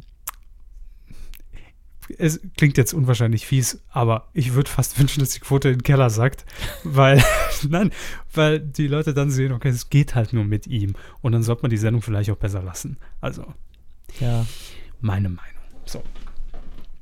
Ja, damit ist Jürgen von der Lippe auch noch mit drin im großen ähm, Voting um den Coup des Jahres 2014. Ich glaube erstmalig seit Bestehen der Coup.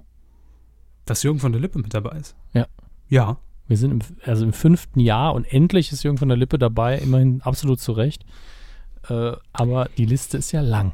Die ist ewig lang. Ich habe mir heute wirklich mal die Mühe gemacht und die ganzen Coups der Woche, Coup der Wöchers, ähm, rausgesucht. Und es sind wahrscheinlich deutlich mehr, als wir Folgen gemacht haben. Das hat auch einen Grund, weil wir ja im ähm, April, Mai äh, für vier, fünf Wochen pausieren mussten, äh, aufgrund privater Ereignisse. Und da haben wir nachnominiert. Das heißt, es gibt diese Sendung nicht, aber wir haben einfach gedacht, okay, das, das hätten wir wahrscheinlich genommen. Deshalb ist es auch mit drin. Und wie immer gilt, ab dem 1. Dezember wird das Voting gestartet. Dann habt ihr Zeit bis Ende Dezember ähm, abzustimmen, wer den Coup des Jahres 2014 gelandet hat. Und aus all diesen bisher Nominierten äh, werden wir auch eine Vorauswahl treffen, weil es einfach, sind wir ehrlich, viele Dinge gab, wo man sieht, da gab es kein anderes Thema. Also weil es so lapidar ist natürlich. Ja, aber ich glaube im dritten Jahr dabei zum Beispiel Olli Schulz. Ja, und das spricht ja auch für ihn. Also Natürlich spricht es für ihn. Also er hat in jedem Jahre in Jahr Folge.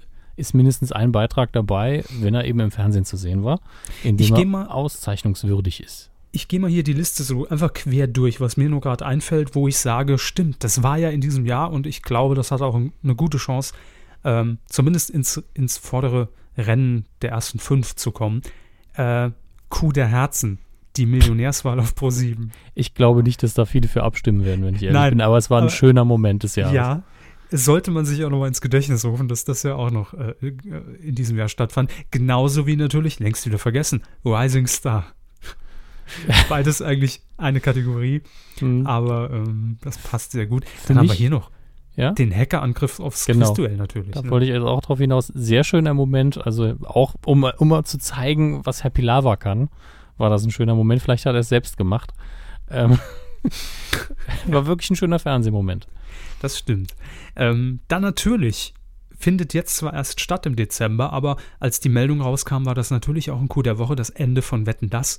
Also man muss sich das nur immer mal mit dieser Tragweite, wo wir schon bei dem guten alten 90er Jahre Fernsehen vorhin waren, äh, mal bewusst machen, dass diese Sendung verschwindet. Also ne, Lanz Ja. hin oder her, aber es ist eine Instanz im deutschen Fernsehen. Das, Wetten, das ist für mich das deutsche Fernsehen. Also so der Überbegriff fürs deutsche Fernsehen ist Wetten das.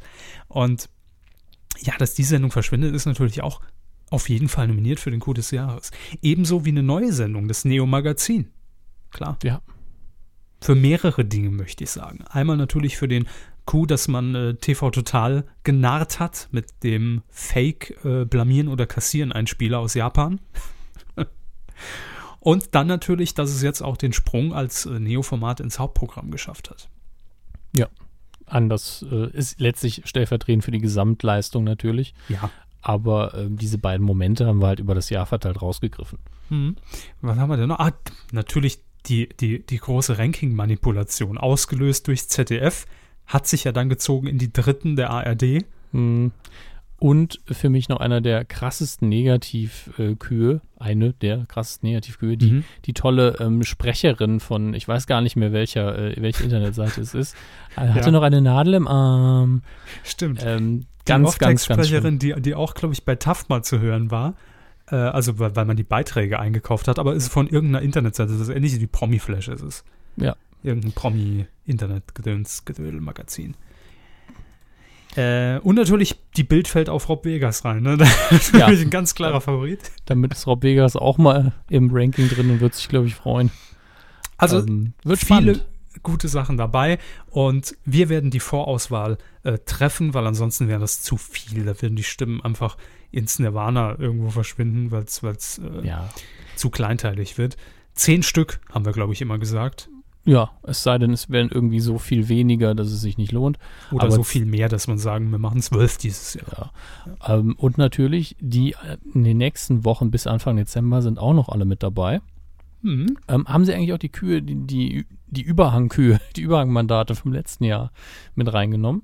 Die, Oh, stimmt. Nee, die habe ich noch vergessen. äh, sehen Sie mal, machen wir dann noch natürlich, bevor es ins richtige Ranking geht. Das war jetzt Stimmt. heute eh nur eine Ankündigung.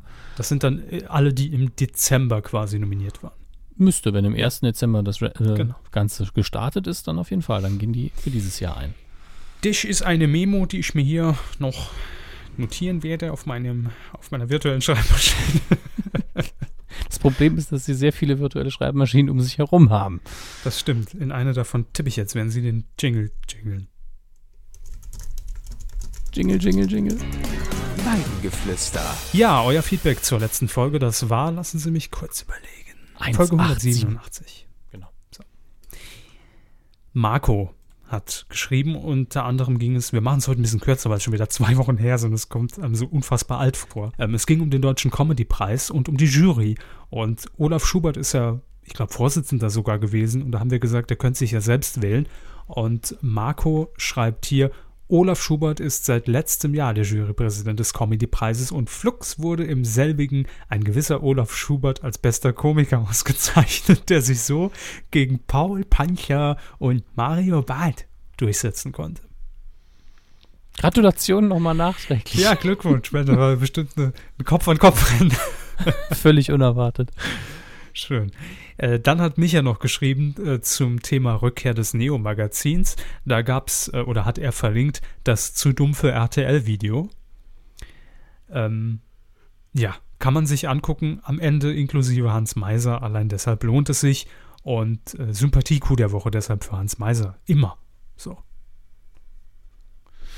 Richtig. Dann äh, haben wir noch Tim, der äh, ein bisschen schockiert darüber ist, dass es bei den Rocket Beans jetzt von Schlag auf gleich so, ähm, auch von jetzt auf gleich, so knapp geworden ist mit der Auftragslage. Aber Ja. das ist halt schlimm, ne? Hartes Fernsehgeschäft. Wenn dann so jemand wie auf Viacom auf einmal sagt, nö, nö, wir machen das zweiwöchentlich, das kommt genauso gut, dann ist dann eben auf einmal 50 Prozent des Geldes weg. Ähm, dazu vielleicht später auch nochmal mehr.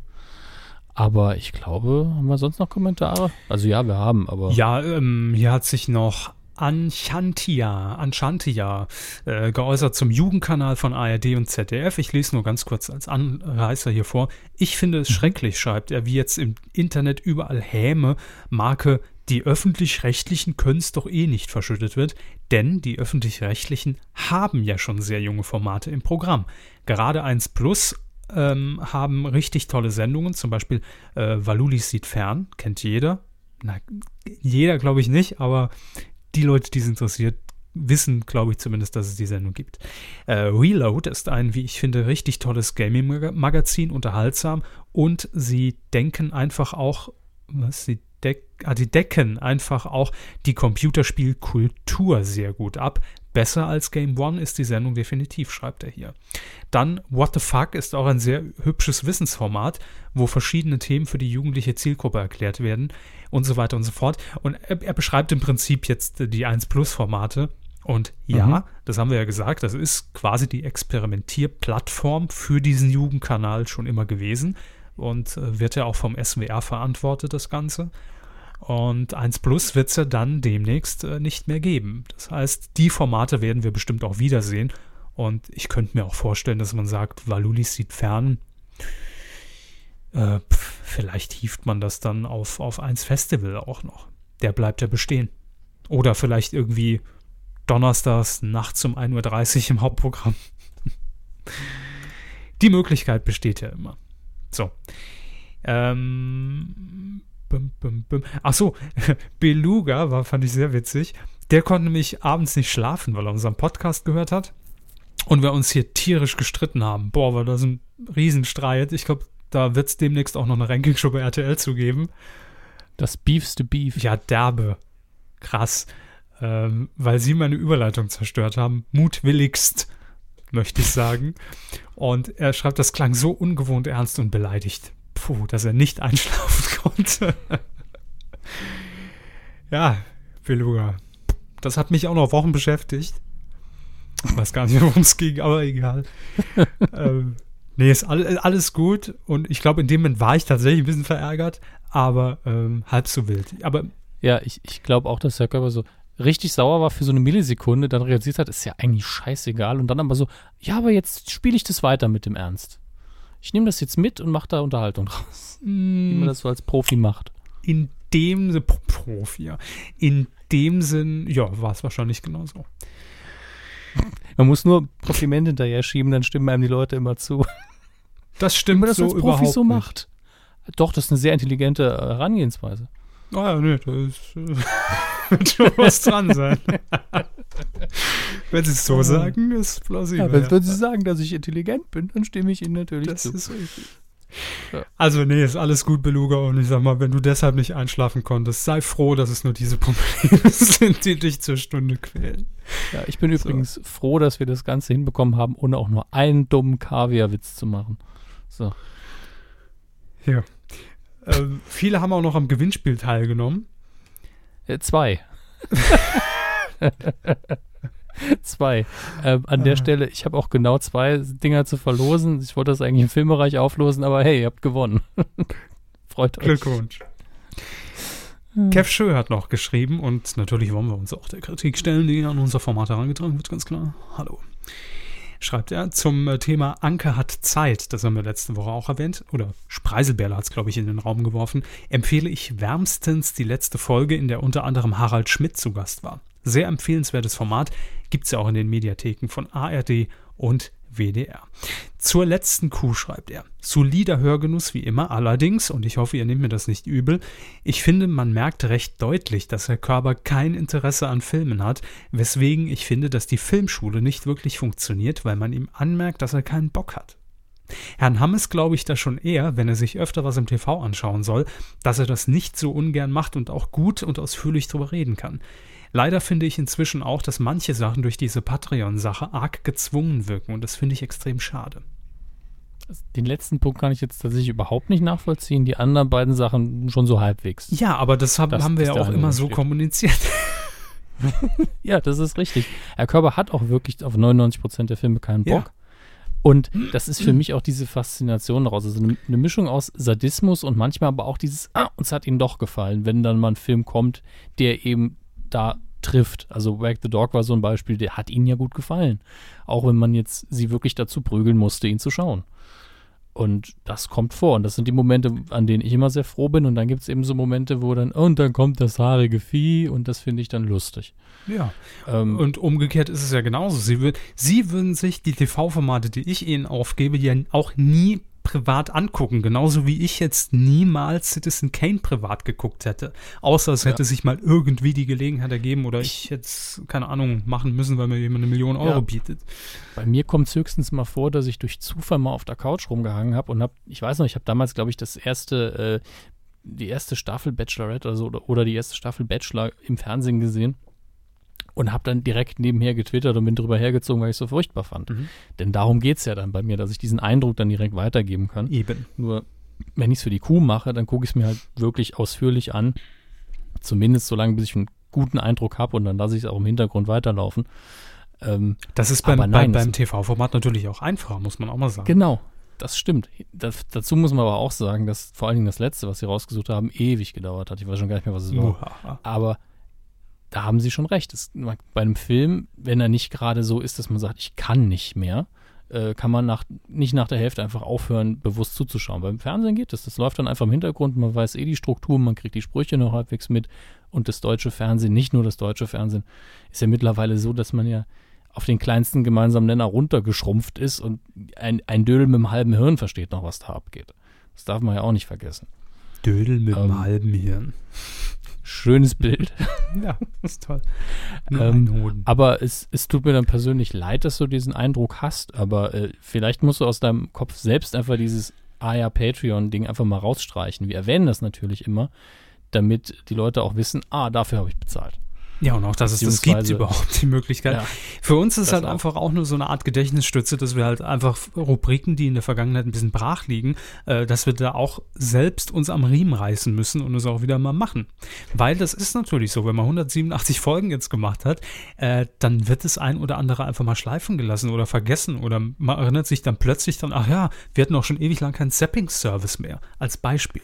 Ja, aber und, und mir, mir fällt auch auf, dass wir heute eins zu wenig haben, was haben wir zu wenig? glaube ich. Achso, Sie meinen die, die, die Rubrik. Plus. Das überprüfe ich jetzt noch schnell, ob wir das tatsächlich vielleicht äh, durch die Filmschule ausgeglichen haben. Aber nee, nee, haben wir, ich glaube, nee, nee, haben wir heute nicht. Haben wir heute nicht. Ah, sind wir diese Woche schuldig zum Beispiel. Ja. Ähm, aber das ist halt einfach nur für uns auch so, äh, so, so, so der, ich will nicht sagen Antrieb, aber ja, sagen wir einfach Gedächtnisstütze, dass wir einfach auch dran denken und wissen, ah ja, okay, es steht jetzt auch noch aus, äh, ein Audiokommentar. Es steht jetzt auch noch aus, ein Live-Sapping. Aber ist natürlich ja auch für euch besser. Richtig. Also ihr profitiert am Ende ja nur davon, egal ob ihr jetzt sagt, ich finanziere das irgendwie mit oder, oder sag, ähm, äh, das ist mir was wert, ich gebe da ein bisschen was zu oder nicht. Das ist das Schöne.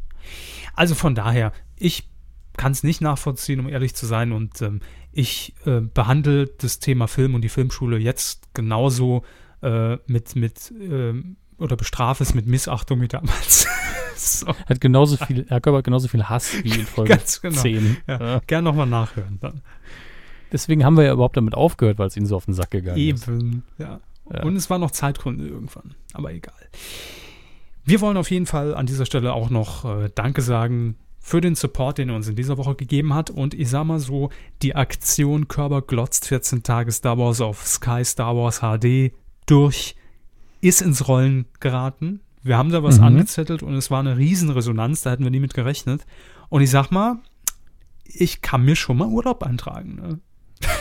nee, es ist, Also, muss man ja realistisch sehen. Es sind in dieser Woche fünf Spenden reingekommen, ähm, die ich jetzt auch diesem zuordnen kann, weil das muss ich natürlich im Betreff irgendwie kenntlich machen.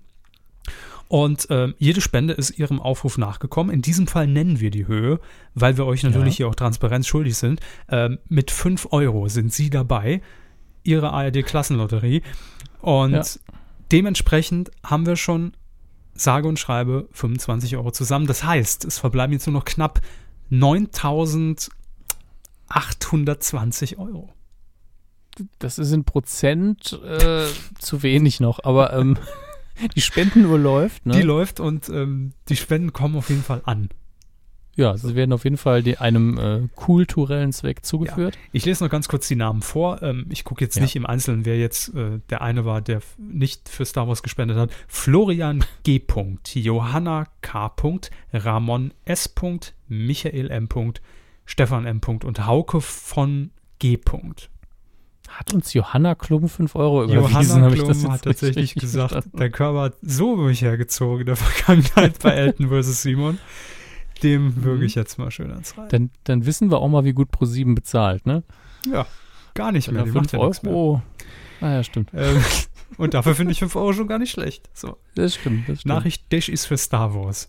Das ist im Übrigen auch das Codewort, also das bitte dabei schreiben, wenn ihr dieses Mhm. Vorhaben unterstützen wollt. Und ganz ehrlich, auch wenn natürlich hier äh, nicht diese Summe vielleicht rauskommt oder, oder Sky jetzt morgen anruft und sagt, wir sponsern das Ding, machen das ganz groß und machen einen Weltrekordversuch draus, dann, ähm, Wir versuchen endlich jemanden umzubringen mit Star Wars.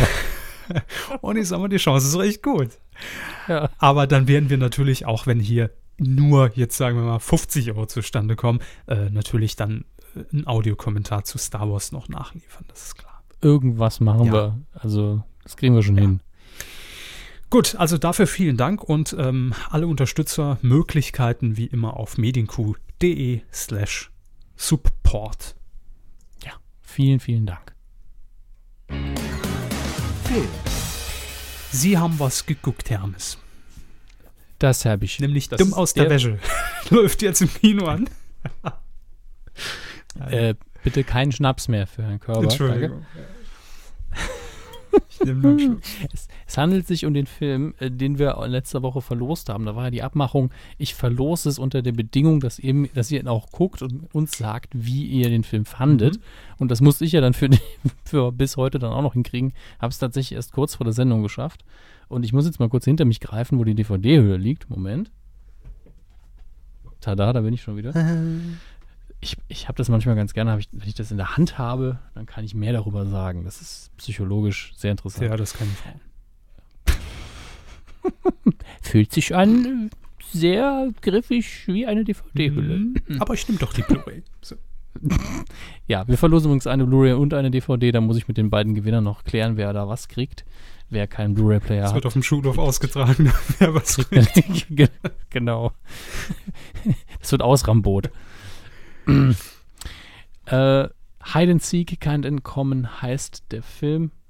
Äh, Regisseur ist Hu Jung. Ich hoffe, ich habe das halbwegs richtig ausgesprochen. Das ist ja sowieso immer eine Lautmalerei, also eine, eine phonetische Umschreibung dessen, was äh, die asiatischen Zeichen uns äh, da liefern. Und ich glaube, es ist ein vietnamesischer Film. Ich hasse es, so schlecht vorbereitet zu sein in Sachen Hintergrundinfos, aber geguckt habe ich ihn ja gerade erst. Ähm, ist ein sehr, sehr intensiver Film. Und die erste Hälfte ist richtig, richtig gut. Ähm, sehr klaustrophobische Stimmung, eine düstere Atmosphäre. Ähm, Im Mittelpunkt steht eine, sagen wir mal, sehr erfolgreiche Familie in dem Sinne, dass man da äh, beruflich und finanziell und vom Wohnstandard her, vom Lebensstandard her sehr viel erreicht Die hat. Geissens. Ähm, nicht so assi. äh, ein bisschen kleinbürgerlicher, aber eben ein sehr guter Lebensstandard. Und äh, so ein bisschen IKEA-Katalog, aber plus. Ja, also ein bisschen Luxus noch dabei. Ah ja. Ähm, Bilderbuch, Kinder und so weiter. Also größtenteils Äh, Ikea, aber dann schon mal so ein Rolf-Benz-Sofa sich gegönnt. ja, Feinkostkäfer im, Früh im Kühlschrank. Sonst netto, aber am Wochenende gehen wir in den Feinkostkäfer. Ja. Richtig, richtig. Ähm, der Vater hingegen, der, der hat so ein paar nicht düstere, aber doch so gefährliche, psychologisch gefährliche Seiten, dass er so ein Kindheitstrauma noch mit sich rumschleift und ähm, deswegen Neurosen hat, diese, diese typischen Zwangsneurosen, wie alles muss eine bestimmte Ordnung haben, alles muss sehr, sehr sauber sein und er schrubbt sich dann auch die Finger immer sehr, sehr gründlich, man kennt das ja. Ähm, aber es gibt in der Nachbarschaft eben auch, äh, was den eigentlichen Horror dann ausmacht oder das, die eigentliche Gefahr, irgendeinen Schläger mit einem schwarzen Motorradhelm, der da einfach mal äh, Leute zu Tode prügelt, die dann aber erstmal nur verschwinden. Und, äh, Wer hat den nicht in seiner Nachbarschaft? Nur in dem Fall wird es halt auch irgendwann kritisch. Und diese, diese beiden Storyfäden, die vereinen sich dann irgendwann und ein paar Sachen werden aufgelöst als nicht relevant, ein paar andere Sachen sind wichtiger und dann gibt es noch so einen Twist, mit dem man dann aber auch irgendwann rechnet, wenn man mal ehrlich ist. Deswegen erwähne ich ihn überhaupt. Ähm, und gerade diese zweite Hälfte wird dann doch sehr, sehr ähm, langwierig. Ja, also es sind immer noch intensive Szenen, aber man ist halt gedanklich schon viel, viel weiter. Man weiß, ja, können wir diesen Konflikt jetzt bitte lösen? Wir haben ihn jetzt so Genüge ausgebreitet. Ähm, was noch überraschend intensiv war, war auch die Darstellung der Gewalt, weil die so realistisch war im weitesten Sinne, aber ohne dass jetzt viel, viel Blut gespritzt ist. Aber man hat halt bei jedem Schlag, der da passiert ist, gedacht so, oh, verdammt. Und nicht im Sinne von, äh, ich gucke einen Actionfilm und es macht Spaß und es geht gerade richtig gut ab. Also mal mitgelitten. Äh, Mitgefühlt. Ja, und es, es war eben auch von der Story her ernst genug, dass man gedacht hat, muss das jetzt sein? Und, und das ist so ein Film, den ich auch nicht jetzt irgendwie jungen Eltern empfehlen kann.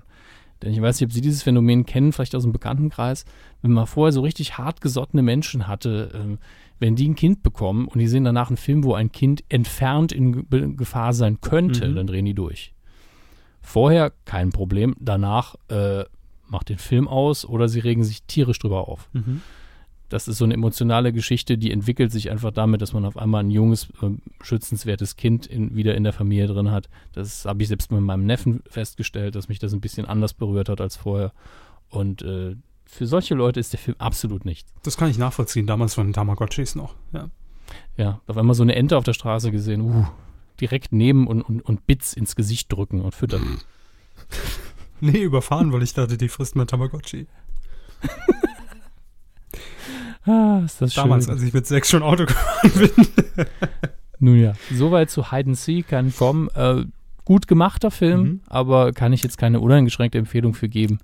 Ich denke, meine Ausführungen sollten da genügt haben, dass ihr euch ein Bild machen könnt. FSK?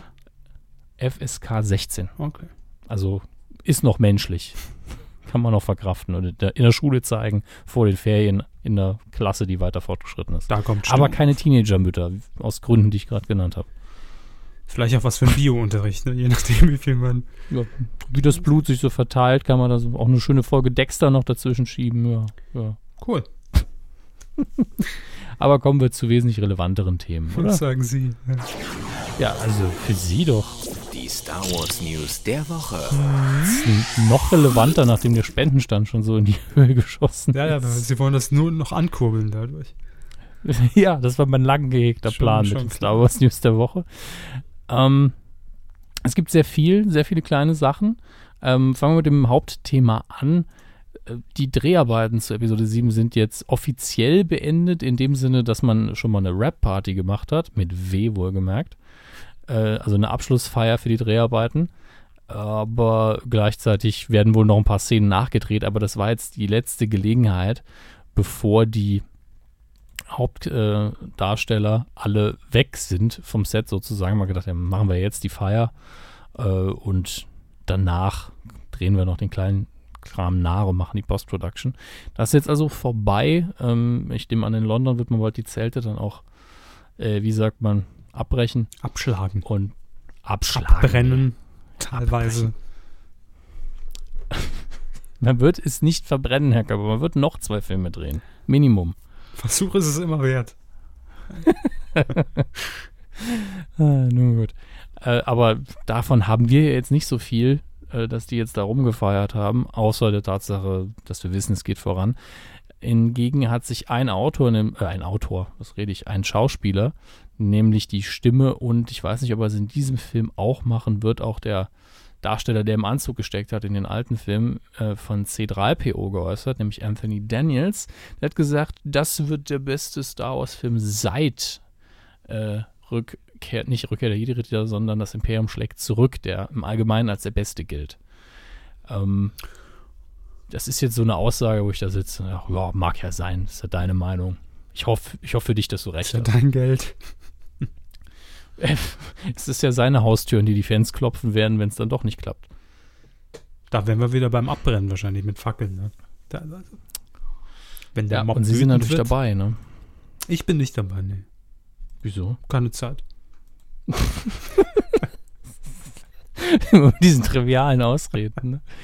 ähm, dann gibt es noch so, so Kleinkram. Ähm, es gibt die Theorie, dass jetzt bei der neuen Star Wars Animationsserie Dis äh, Star Wars Rebels auf Disney XD, wie man den Sender so schön genannt hat, äh, vielleicht schon ein Charakter vorgestellt hat, der in Episode 7 mitspielt, aber äh, nun ja, das ist auch so eine Gerüchtgeschichte und selbst wenn es stimmt, völlig egal. Äh, und äh, total absurd, auf ESPN 2. Das ist der Sportkanal. Ja, ESPN 2. So wie Eurosport Ja. 2, ne? genau. Wird es ein Star Wars Halloween Special geben? Oder gab es ja mittlerweile wahrscheinlich schon, ist ja wahrscheinlich schon ausgestrahlt längst.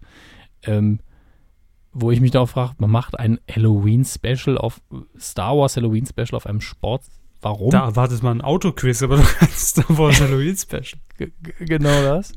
Ähm, aber hey, wenn ihr unbedingt wollt, ich meine, es gab ja auch mal das Holi Holiday Special, das kann man, glaube ich, auf YouTube immer noch gucken. Ähm, mein Gott, wenn ihr unbedingt wollt, der Star Wars-Zug zieht eben weiter, ne? Der Hype-Train. Wobei, das ist so eine Kleinigkeit, die möchte ich an der Stelle mal Ich bin erwähnen. übrigens der, der die Gleise manipuliert. Keine dummen Witze jetzt über verschiedene Zugunglücke.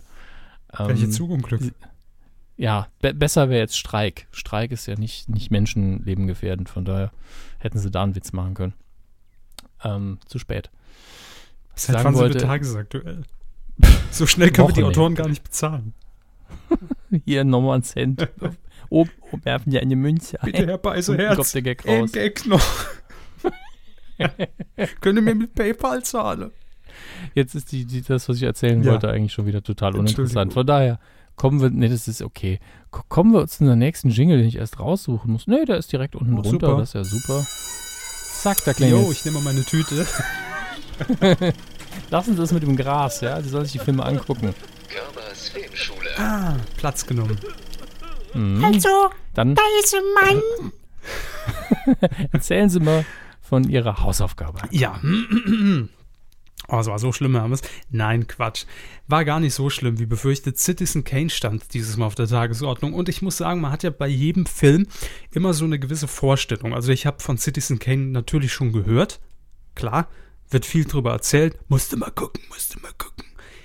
Schwarz-Weiß, alles voll alt. Ja, nee, eben nicht. Ich wusste nämlich nicht, dass er schwarz-weiß ist. Also bis zu dem Moment, als sie mir es letzte Woche gesagt haben, schon mal. Ganz fies gespoilert haben sie mich da. Aber ähm, für mich war Citizen Kane halt schon ein älterer Film. Ich hätte ihn jetzt aber eher so in die 70er vielleicht vermutet und eingeordnet. Und äh, dementsprechend war, war das natürlich die erste Überraschung, als ich ähm, dann den Vorspann zumindest schon mal gesehen habe. Und äh, ja, der Film ist aus dem Jahr 1940, 41? 41, Muss ich jetzt auch nachschlagen. Ich, genau, ich mach mal hier Wikipedia. Machen so Sie mal die grobere die Fakten Genau. Und ähm, ich habe mir vorgenommen, jetzt bei der Besprechung so auf den Inhalt eigentlich fast weniger einzugehen, als auf das, was mich an dem Film eher fasziniert hat, sogar. haben. 1941. 41. Aber Sie waren sehr nah dran, das reicht ja. Ja, habe ich doch gesagt. Ja, Äh, so, hören Sie mal nochmal rein. 41, sehen Sie. Ja, jedenfalls die Hauptrolle wird gespielt von Orson Welles, der auch äh, Regie geführt hat bei diesem Film. Ja. Und produziert und mit am Drehbuch. Und alles gemacht. Also er hat Ja. die Figur des Charles Foster Kane einfach auch selbst gespielt in natürlich in verschiedenen Alterskategorien. Klar, äh, als Kind wurde er auch gezeigt und dargestellt da natürlich nicht. Das wurde dann doch ein bisschen schwierig mit der damaligen Tricktechnik. Aber ansonsten hat er das alles selbst gemacht. Und es geht eben um diesen Charles Kane, der, ja, Medienmogul, möchte ich fast sagen, der Rupert Murdoch von damals. Ja. Ähm, mehrere Zeitungen hat er, ähm, hat er unter sich geführt und kurz gesagt einer der einflussreichsten Männer der damaligen Zeit. Ähm, der Film beginnt damit, dass dieser Charles Kane stirbt. Und da habe ich mich persönlich schon mal gefreut, weil ich dachte, hey, Kurzfilm. ähm, ist ja das meiste schon vorbei. Ähm, das letzte, und das ist eigentlich das, worum sich dieser ganze Film dreht, oder was eben so dieser rote Faden ist, ähm, dass Charles Kane das Wort Rosebud ausspricht und äh, natürlich niemand weiß, was es damit auf sich hat. Und dann begibt es sich äh, damals zu der Zeit, dass die drei Weisen aus dem Morgenland, nein, dass ein Autor, der einen Film über äh, Charles Kane produzieren soll, auf Recherche geht und wissen will, was hat es mit Rosebud auf sich, wa warum hat er das als letztes Wort gesagt, ähm, ist das eine Frau oder ist das irgendwas Wertvolles, was er sich nie leisten konnte, obwohl er ja der einflussreichste und reichste Mann war zu der damaligen Zeit? Oder was hat es mit diesem letzten Wort auf sich? Warum hat dieser Medienmogul dieses Wort in den Mund genommen? Und dann beginnen eben die Recherchen und ja, es, es wird eben quasi das komplette Leben von Charles Kane dargestellt oder, oder, oder nacherzählt. Es werden einige Weggefährten befragt, äh, seine Frau unter anderem oder der damalige, ähm, ich glaube, Geschäftsführer von, von der Zeitung, vom Inquirer, ähm, wird, wird über ihn ausgefragt, was er für ein Mensch war. Und das ist teilweise sehr interessant, weil sehr unterschiedliche Sichtweisen auf diesen mächtigen Mann dann tatsächlich geworfen werden. Die einen sehen ihn als, als egozentrisch und, und machtbesessen. Und dann hört man wieder auch so ein bisschen mehr Privates von ihm. Ähm, das Ganze immer mit dem Hintergrund, und äh, das sieht man dann auch relativ am Anfang des Films, dass man auch sieht, ähm, wie er überhaupt in diesen Kreis der einflussreichsten Männer gelang. Also, dass er als Kind mit, ich weiß nicht wie viele Jahren, vielleicht fünf, sechs Jahren von seiner Mutter dann getrennt wurde, um halt ne, was aus seinem Leben machen zu können. Und ja, es wird, er wird eben in, in allen Facetten dargestellt und beleuchtet. Und am Ende des Films ist es so, dass dann bei, de, bei diesen Recherchen nicht mal rausgefunden werden kann, was Rosebud eigentlich bedeutet. Also der Zuschauer kriegt es natürlich aufgelöst, aber in den Recherchen ähm, von, den Namen habe ich jetzt vergessen. Wie der gute Mann Ja, heißt, der der- Reporter. Weiß es nicht mehr. Reporter ist es auch relativ unwichtig, sich das nochmal zu merken, wenn man mal ehrlich ist. Genau, also er bekommt es jedenfalls nicht raus. Er findet äh, keine Antwort auf diese Frage. Und das ist jetzt mal so grob erzählt ähm, der Film. Und ähm, ja, also, also äh, zuerst habe ich, ich habe es Ihnen heute auch geschrieben, dachte ich, es ist die frühe Verfilmung um das Leben von Thomas G. Hornauer ja, als Medienmogul. Kam plötzlich zu einem Sender, hat, hat einfach aus, aus, aus Spaß große Schlagzeilen produzieren lassen. Ähm, hat dann eine Frau geheiratet, hat deren Karriere ange, angekurbelt, äh, obwohl sie eigentlich gar nichts drauf hatte. Aber er wollte das so, er war davon überzeugt. Ähm, die Frau hat sich dann von ihm getrennt und so weiter und so fort.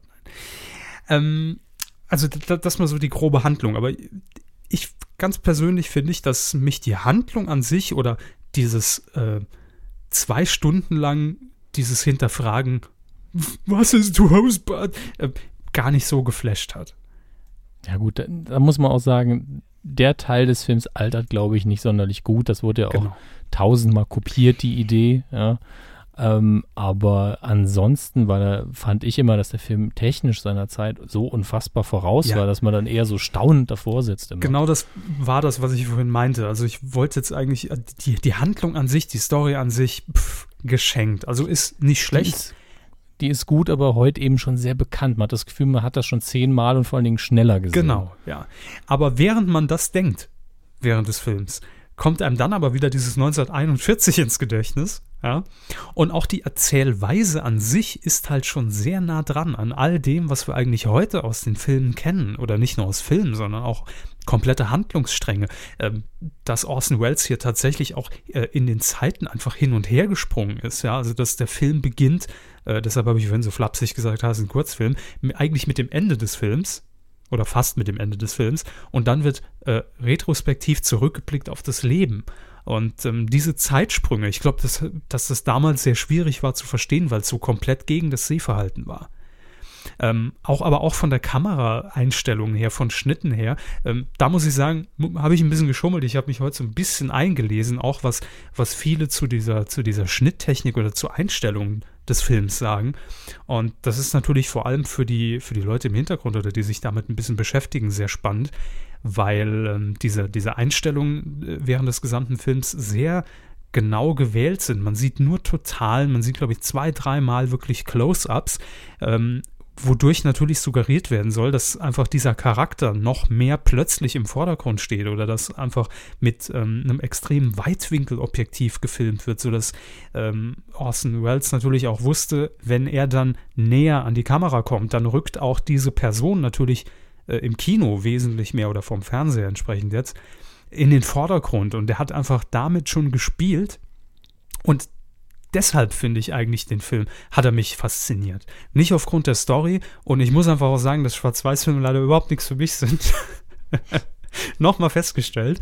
Aber einfach von den Stilmitteln her und von dieser Verbindung äh, fand ich ihn wirklich sehr gelungen. Doch, das muss ich sagen.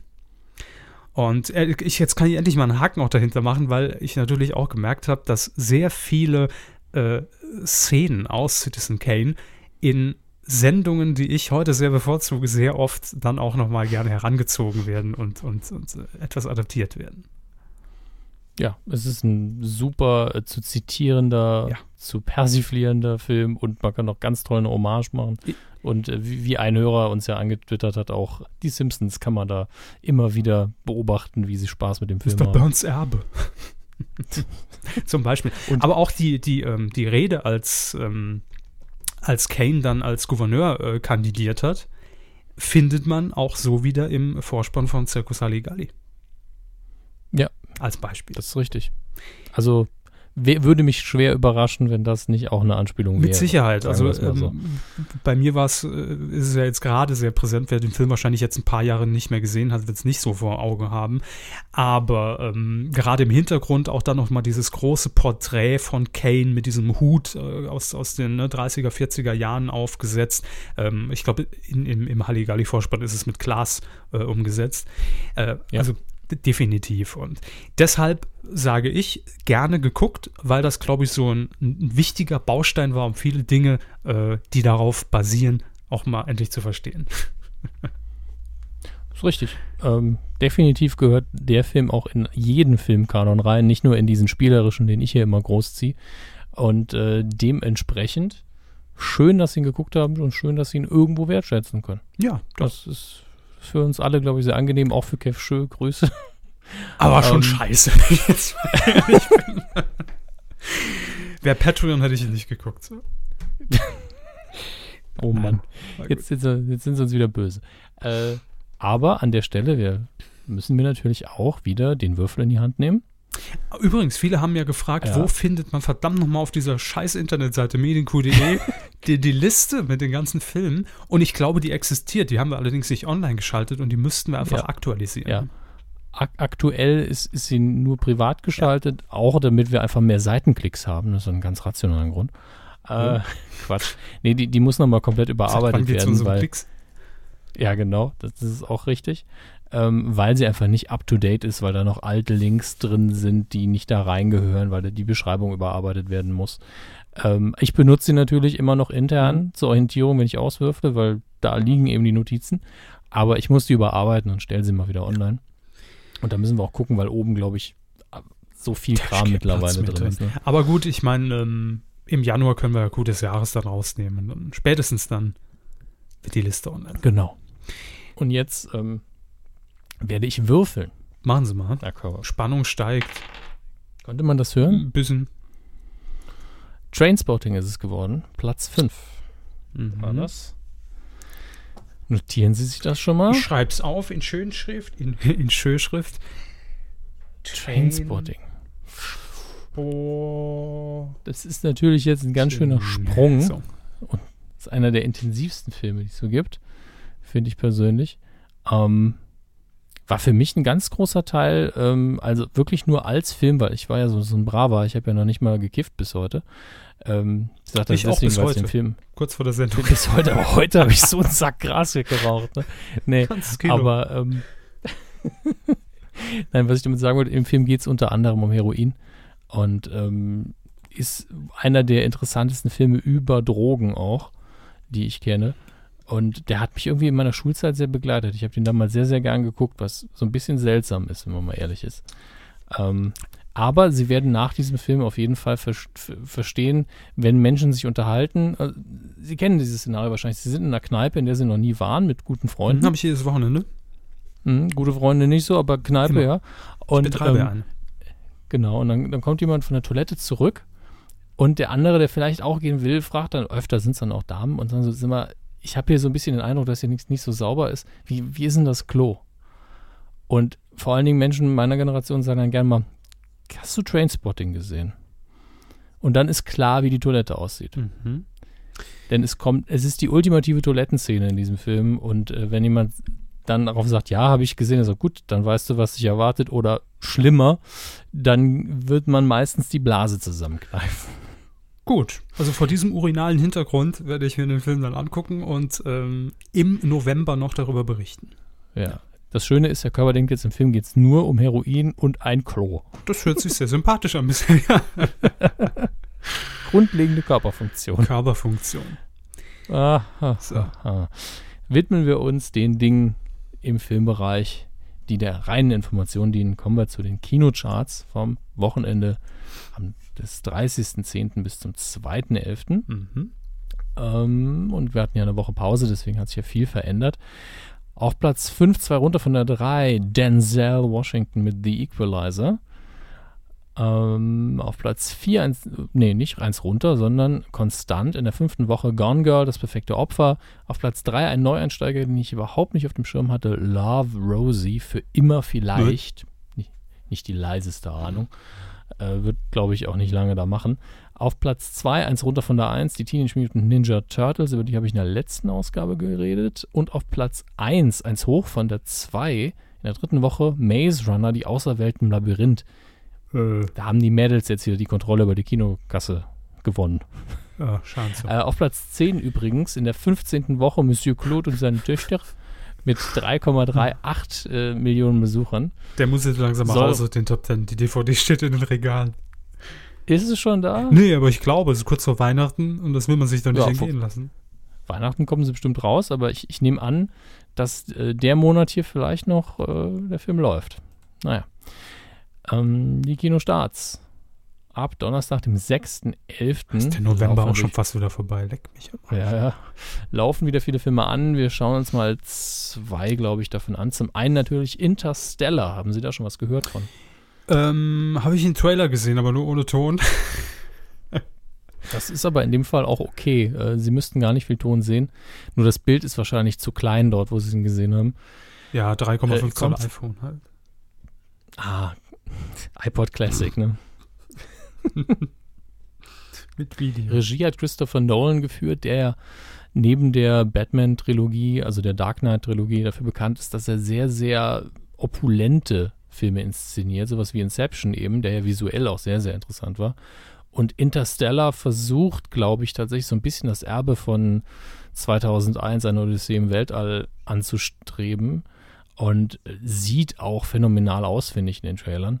Die Story ist ähm, die sagen wir mal, für das Blockbuster-Kino überfällige Science-Fiction-Story, dass äh, die Ressourcen, glaube ich, auf der Erde zur Neige gehen und äh, einige Astronauten dann ausgeschickt werden, um eine Lösung fürs Problem zu finden. Und ich glaube, Lösung heißt in dem Fall einen bewohnbaren Planeten für die Menschen irgendwo ganz weit weg ausfindig zu machen. Und ich habe so das Melmac. Gefühl, dass man. Bitte? Melmac. Ja, genau, Mel mag nur keine Föhne anschließen, bitte. Ähm, ich habe das Gefühl, dass man hier bei der Story einfach gesagt hat, wir machen jetzt nichts, was irgendein Science-Fiction-Fan überrascht, aber wir gehen wirklich mal durch alle Stationen durch und ziehen, machen keinen Rückzieher. Also ich habe das Gefühl, dass hier wirklich die Erde zum, zum Scheitern quasi verurteilt ist, dass hier einfach alles aufgebraucht sein wird in diesem Film. Ähm, man sagt auch, ja, wenn wir schon ans Ende, andere Ende der Galaxie reisen, das klappt ja mit unserer Lebensspanne nicht, dann müssen wir die Leute dann, wie auch in den Alien-Filmen, erstmal auf Eis legen und dann müssen wir ähm, durch ein schwarzes Loch fliegen oder sonst irgendwie das, den, den, den, das All, also den, den Raum falten. Also ich habe das Gefühl, dass man hier versucht, relativ realistisch zu bleiben oder zumindest im Rahmen von aktuellen Theorien. Und es sieht einfach unfassbar groß aus. Ähm, natürlich kann sich Christopher Nolan seit spätestens seit The Dark Knight einfach jeden Schauspieler holen, den er haben will und bleibt aber auch gern bei denen, die er kennt. Deswegen ist Anne Hathaway wahrscheinlich wieder dabei und Michael Caine zum tausendsten Mal. Hauptrolle Matthew McConaughey. Für mich sieht das so ein Film aus wie einer von denen, die man gesehen haben muss, wenn er denn rauskommt jetzt. Aber ob er wirklich gut ist, ist wieder so eine andere Geschichte. Christopher Nolan hat jetzt manchmal in seinen Filmen, was nämlich die Drehbücher angeht, auch so seine Probleme. Siehe The Dark Knight Rises, das ist auch so ein bisschen verhindert, der Film, wenn man länger drüber nachdenkt. Aber gerade wenn man das, sich einen Film von ihm das erste Mal anguckt, ist man meistens ziemlich geplättet von der Atmosphäre und der Bildgewalt. Deswegen, Wow. Genau. What? ähm, ein gänzlich anderer Film mit einem passenden Titel für heute ist Citizen 4, also nicht Kane, sondern 4, der auch anläuft an diesem Donnerstag, ist eine Dokumentation von Laura Poitras oder Poitras, die tatsächlich eine, ähm, eine kleine Doku gedreht hat über irgendeinen ominösen Whistleblower, der sich dann später als, äh, Sie werden es schon ahnen, Nee. Herr Snowden entpuppt hat. Mm. Äh, zu dem Zeitpunkt war er eben noch nicht so bekannt und offenbar war sie zum richtigen Zeitpunkt an der richtigen Stelle. Äh, als alles durchgesickert ist und der Gute in die Schlagzeilen kam, war sie anscheinend zum Großteil vor Ort und man, das Ganze beschreibt man hier als einen einmaligen Dokumentarthriller. Ob er wirklich gut ist, weiß ich nicht, aber die Thematik ist zumindest interessant. Deswegen wollte ich euch darauf hinweisen. Das entscheidet Ja. das Publikum. Ja, das ist rein demografisch, gradisch, so, Demo. Ne? Hauptsache Demo. Genau. Im Heimkino könnt ihr unfassbar viel erwerben. Es geht stark auf Richtung Weihnachten zu, habe ich das Gefühl. Zum einen Akira auf Blu-ray. Jetzt werden Sie mich zu Recht fragen, Herr Körber, Was? ist denn Akira? Ist das Anime? Richtig. Oh. Das ist, das Gemeine ist, ich habe den bis heute nicht gesehen. Aber Und heute heute habe ich die WM-Songs immer gemacht, gell? Ja, das ist Oliver Pocher, Sie Dödel. ähm, Nein, Akira ist tatsächlich ein, äh, ein Anime und zwar einer von den Animes, wo viele sagen, das ist der Anime. Ghost in the Shell und Akira und alle, die sich jetzt in dem Blödsinn. Asi- ja, und alle, die sich jetzt in dem asiatischen Bereich gut auskennen, werden vielleicht sagen, oh, der Hammes hat keine Ahnung. Eben, das ist immer noch Sailor Moon. Äh, Richtig. Ähm, und ich kenne mich auch wirklich im Anime-Bereich nicht sonderlich gut aus. Aber ich habe gesagt, jetzt ist Akira zum ersten Mal auf Blu-ray raus. Dann frage ich mal an, ob ich die krieg. Und ich habe sie auch bekommen. Leider keine Verlosungsexemplare mehr. Tut mir leid für euch. Äh, und ich schaue mir dann bis nächste Woche hoffentlich Akira auch mal an. Oh ja, spring Popcorn mit. Ja, und red dann hier auch nochmal drüber. Ihr könnt ihn, wenn ihr ihn schon mal gesehen habt, jetzt zum ersten Mal, soweit ich weiß, auf Blu-ray kaufen. Und die Fans werden das jetzt schon längst getan haben. Daher nur dieser Hinweis für alle, die es noch nicht mitbekommen haben. Ansonsten, The Walking Dead, die vierte Staffel, sind 1000 Versionen zu erwerben. Dann für Freunde des gepflegten Oscar-Kinos Sharknado 2, steht auch in den DVD-Regalen Würde ich warten, bis auf Tele 5 läuft. würde ich raten, bis das Buch raus ist, ja. Ähm, und Monty Python Live, Mostly One Down, Five to Go, also die Live-Show aus diesem Jahr, gibt es mittlerweile auch auf DVD zu kaufen. Damit wünsche ich euch viel Spaß. Wer kein Geld ausgeben will, kann, soll, darf oder muss, der kann an diesem Freitag natürlich wieder Fernsehen. Jetzt muss ich sagen, dieses Wochenende ist sehr dünn, finde ich. Nur Dinge, die wir ja schon hundertmal empfohlen haben. Deswegen empfehle ich auch zum hundertsten Mal ungesehen einen Film, nämlich Freitag, 7.11., 22.05 Uhr auf Pro7, Attack the Block, eine britische Produktion. Und im Gegenprogramm Ist das läuft ein auf RTL Hackerangriff auf dem Weblog oder was? Ach, Blog. mit Ah, CK, mit ja. CK. Hat nichts mit dem Internet zu tun, Nee, sondern mit so Filme Aliens. sind ja gerade tierisch im, im Trend, deshalb dachte ich. ne. Ja. Auf RTL 2 läuft das Gegenprogramm mit Interview mit einem Vampir, den hat ja noch niemand gesehen. Da, da erinnere ich mich noch dran, als wir, den haben wir einmal in der Schule wirklich geguckt, bevor die Ferien losgingen. Und da haben, Super Einstimmung. Ja, und da haben hinter uns zwei Mädels, also die eine hatte den Film mitgebracht und die andere hat ihn noch nicht gesehen, aber sie hat schon gesagt, da sind total heiße Jungs drin in dem Film. Also Brad Pitt spielt ja mit, Tom Cruise, Christian Slater, Antonio Banderas. Und da wirklich dieses Hasengespräch in dem irgendwann so, ah, jetzt kommt der und der. Ist der auch so geil? Hasige Gespräch heißt das, nicht? Ja, Hasengespräch. ja. Auf jeden Fall war das eine, eine sehr interessante Erfahrung, äh, wie pubertierende Mädels auch damals schon auf Brad Pitt und Tom Cruise reagiert haben. Ist Brad Pitt überhaupt drin? Ist es nicht nur Tom Cruise? Das müsste ich jetzt echt überprüfen. Keine Ahnung, ich habe den irgendwann mal vor Jahrzehnten gesehen. Ja, Christian Slater spielt auf jeden Fall noch mit und Antonio Banderas auch. Ähm, eigentlich ein guter Film. Also ich hätte ihn jetzt auch nicht empfohlen ansonsten. Ähm, von den ganzen Anne Rice-Verfilmungen wahrscheinlich die beste. Und äh, hat das Vampirbild im Kino der 90er ziemlich mitgeprägt. Das darf man da nicht vergessen. Quotentipp. Vor zwei Wochen haben wir den absoluten Quotenknaller getippt. Das, ja, der Quotentipp, auf den wirklich jeder Wochen und Monate lang gewartet hat. Und hier ist die Auflösung. Leo Lausemaus bei Super RTL. Oh ja. Knaller. Und Respekt. Also es lief, glaube ich, irgendwann montags um 7.40 Uhr oder sowas. Und da Ja. haben wir den Gesamtmarktanteil ab drei Jahren getippt. So. Es waren 4,7 Prozent. Mhm. Meinen Wert habe ich leider nicht rausgefunden, weil ich nicht mitgetippt habe, ich Dödel. Sie haben gedacht, ich liege ja eh daneben. Genau, aber ich weiß, dass ich, dass ich drunter war. Ich habe, glaube ich, irgendwas mit 1, noch was Mhm. gesagt. Richtig. Sie hingegen, ich habe sie natürlich für absolut unzurechenfähig und, und, und bekloppt gehalten, als sie gesagt haben, 4,2 Prozent. Jo. Ah, waren sie gar nicht so schlecht. 0,5 Prozent nur davon entfernt. Glückwunsch, Herr Hammes, Glückwunsch. Ja. Ich habe sogar im Gesamtranking Punkte einheimsen können. Das findet ihr auf titelschmutzanzeiger.de. Ja. Bin damit aber nur einer von drei Drittplatzierten. Wir haben noch zwei, die besser sind. Rinne 99. Hm? Äh, nee, die sind ja auch, der ist ja auch drittplatziert. Genau. Die wollte ich auch noch mit vorlesen. Ach so. Die mit Ihnen, also können Genau. nicht nur sich auf Platz 3 feiern. Ja, aber ich bin auf Platz 3, Nee, ganz oben laut der Liste hier. Das ist aber alphabetisch. Nee, auch nicht alphabetisch. Aber Watch Me Fade 92 hat auch noch mitgetippt und ist auf Platz 3 gelandet mit Ja. 5,3 Prozent. Dann auf Platz 2 gelandet mit 5,1 Prozent das Omeli. Und auf Platz 1 mit 4,9 Zufall P. Oder Zufall LP. Stimmt, es sind drei Ls, Zufall LP. Ja. Aber, äh, herzlichen Glückwunsch. Aber in erster Linie herzlichen Glückwunsch an Super RTL.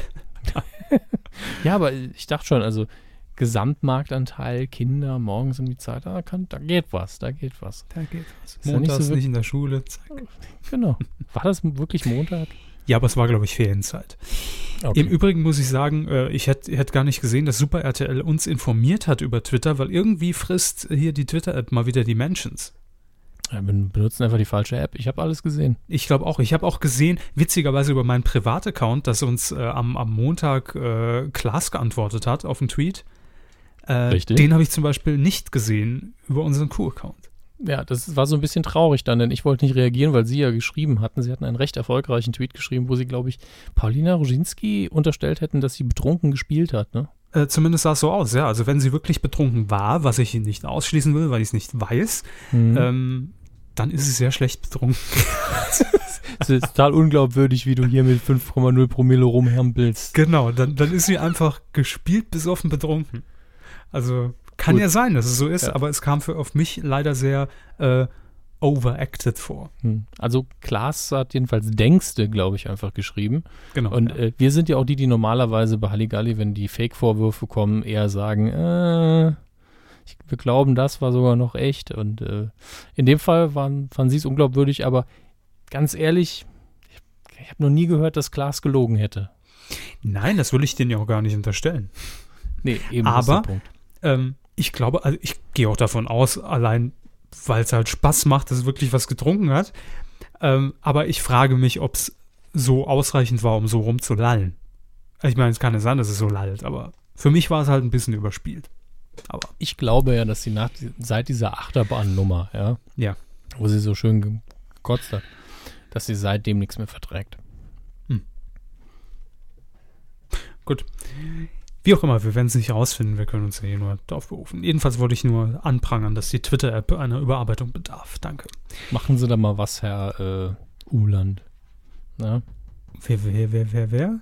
Umland. Ach, Umland, Herr Umland, ja. Ja, Grüße. Herr Umland, bitte der Haken, Herr Umland, bitte.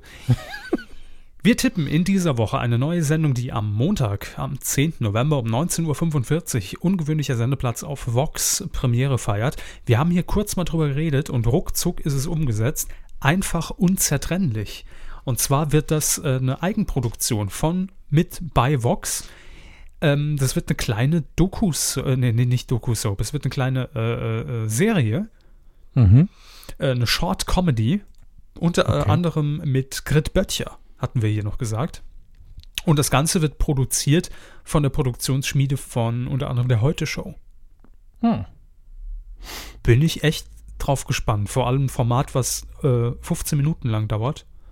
Ja, wer hat so viel Zeit heute? Eben. Das funktioniert nur im Internet. Ähm, schauen wir mal, was. Also es geht um, um, um verschiedene Paare, die unterschiedlicher nicht sein könnten. Natürlich, natürlich. Harmonisch wäre ja auch langweilig, ne? Eben. Hm. Ja gut, An- ich muss ja anfangen, ne? Äh, wissen Sie, wer da noch äh, mitspielt, wenn ich das hier gerade richtig sehe auf diesem kleinen Teaserbild? Der Mann von Grit Böttcher, also in der Serie, wird gespielt von, ach Dödel, Papa Pastewka. Ah, dann 7,2 Prozent. So leicht sind sie zu beeinflussen. Ja. Gut. Ich bin, ich bin aber auch gerade so high, also im Sinne von, boah, hier, die Lausemaus. Ja, da feiern sie sich jetzt die ganze Woche. Ne? Mhm. Ich sag 5,5. Sehr gut, dann haben Ja. wir das ja auch schon wieder erledigt. Ihr könnt mittippen auf titelschmutzanzeiger.de und nächste Woche werten wir das Ganze dann natürlich aus und die Gewinner werden hier bekannt gegeben und haben nichts gewonnen. Herzlichen Glückwunsch. jo, das war's, ne? Ja, damit sind wir eigentlich raus für diese Woche. Wow, das ist das war laut. Oh, jetzt ist besser. Das war sehr humorig, glaube ich, insgesamt. Hm, und investigativ nullwertig. Genau. Obwohl, nö. Wir haben einmal Herrn Beckmann erwähnt. Ich finde, da ist die äh, journalistische Relevanz auf unserer Seite. Ja, stimmt. Das war die Q188. Wir hoffen, ihr habt eine schöne Woche und nächste Woche hören wir uns wieder. Leider werden wir es dieses Jahr nicht mehr bis zur 200. schaffen. Nee, aber, das Aber- ist auch ganz okay, so wie ich fand. Wir waren in dem Jahr hier sehr regelmäßig, sieht man über diese bedauernswerte Pause mal hinweg. Und äh, danach und davor fand ich uns doch sehr fleißig. Gut, dass es dieses Patreon gibt. Ne? Ähm, aus vielerlei Hinsicht ja, muss man schon sagen. Ich möchte an, äh, auch noch am Ende, darf ich noch jemand grüße, Hermes? Ja, wenn es Sinn muss. Ich grüße Holger Kreimer. so, Ich grüße Holger Kellmeier. So. ich grüße alle Holgers, die wo gibt. Ich grüße Holger Matt. Kuhhörer. Der, der ist ja in den Holgers mit eingeschlossen quasi. Eben. Macht's gut. Mit einem Schö- doppelten Schloss. So. Ja. Schöne Woche noch. Ciao.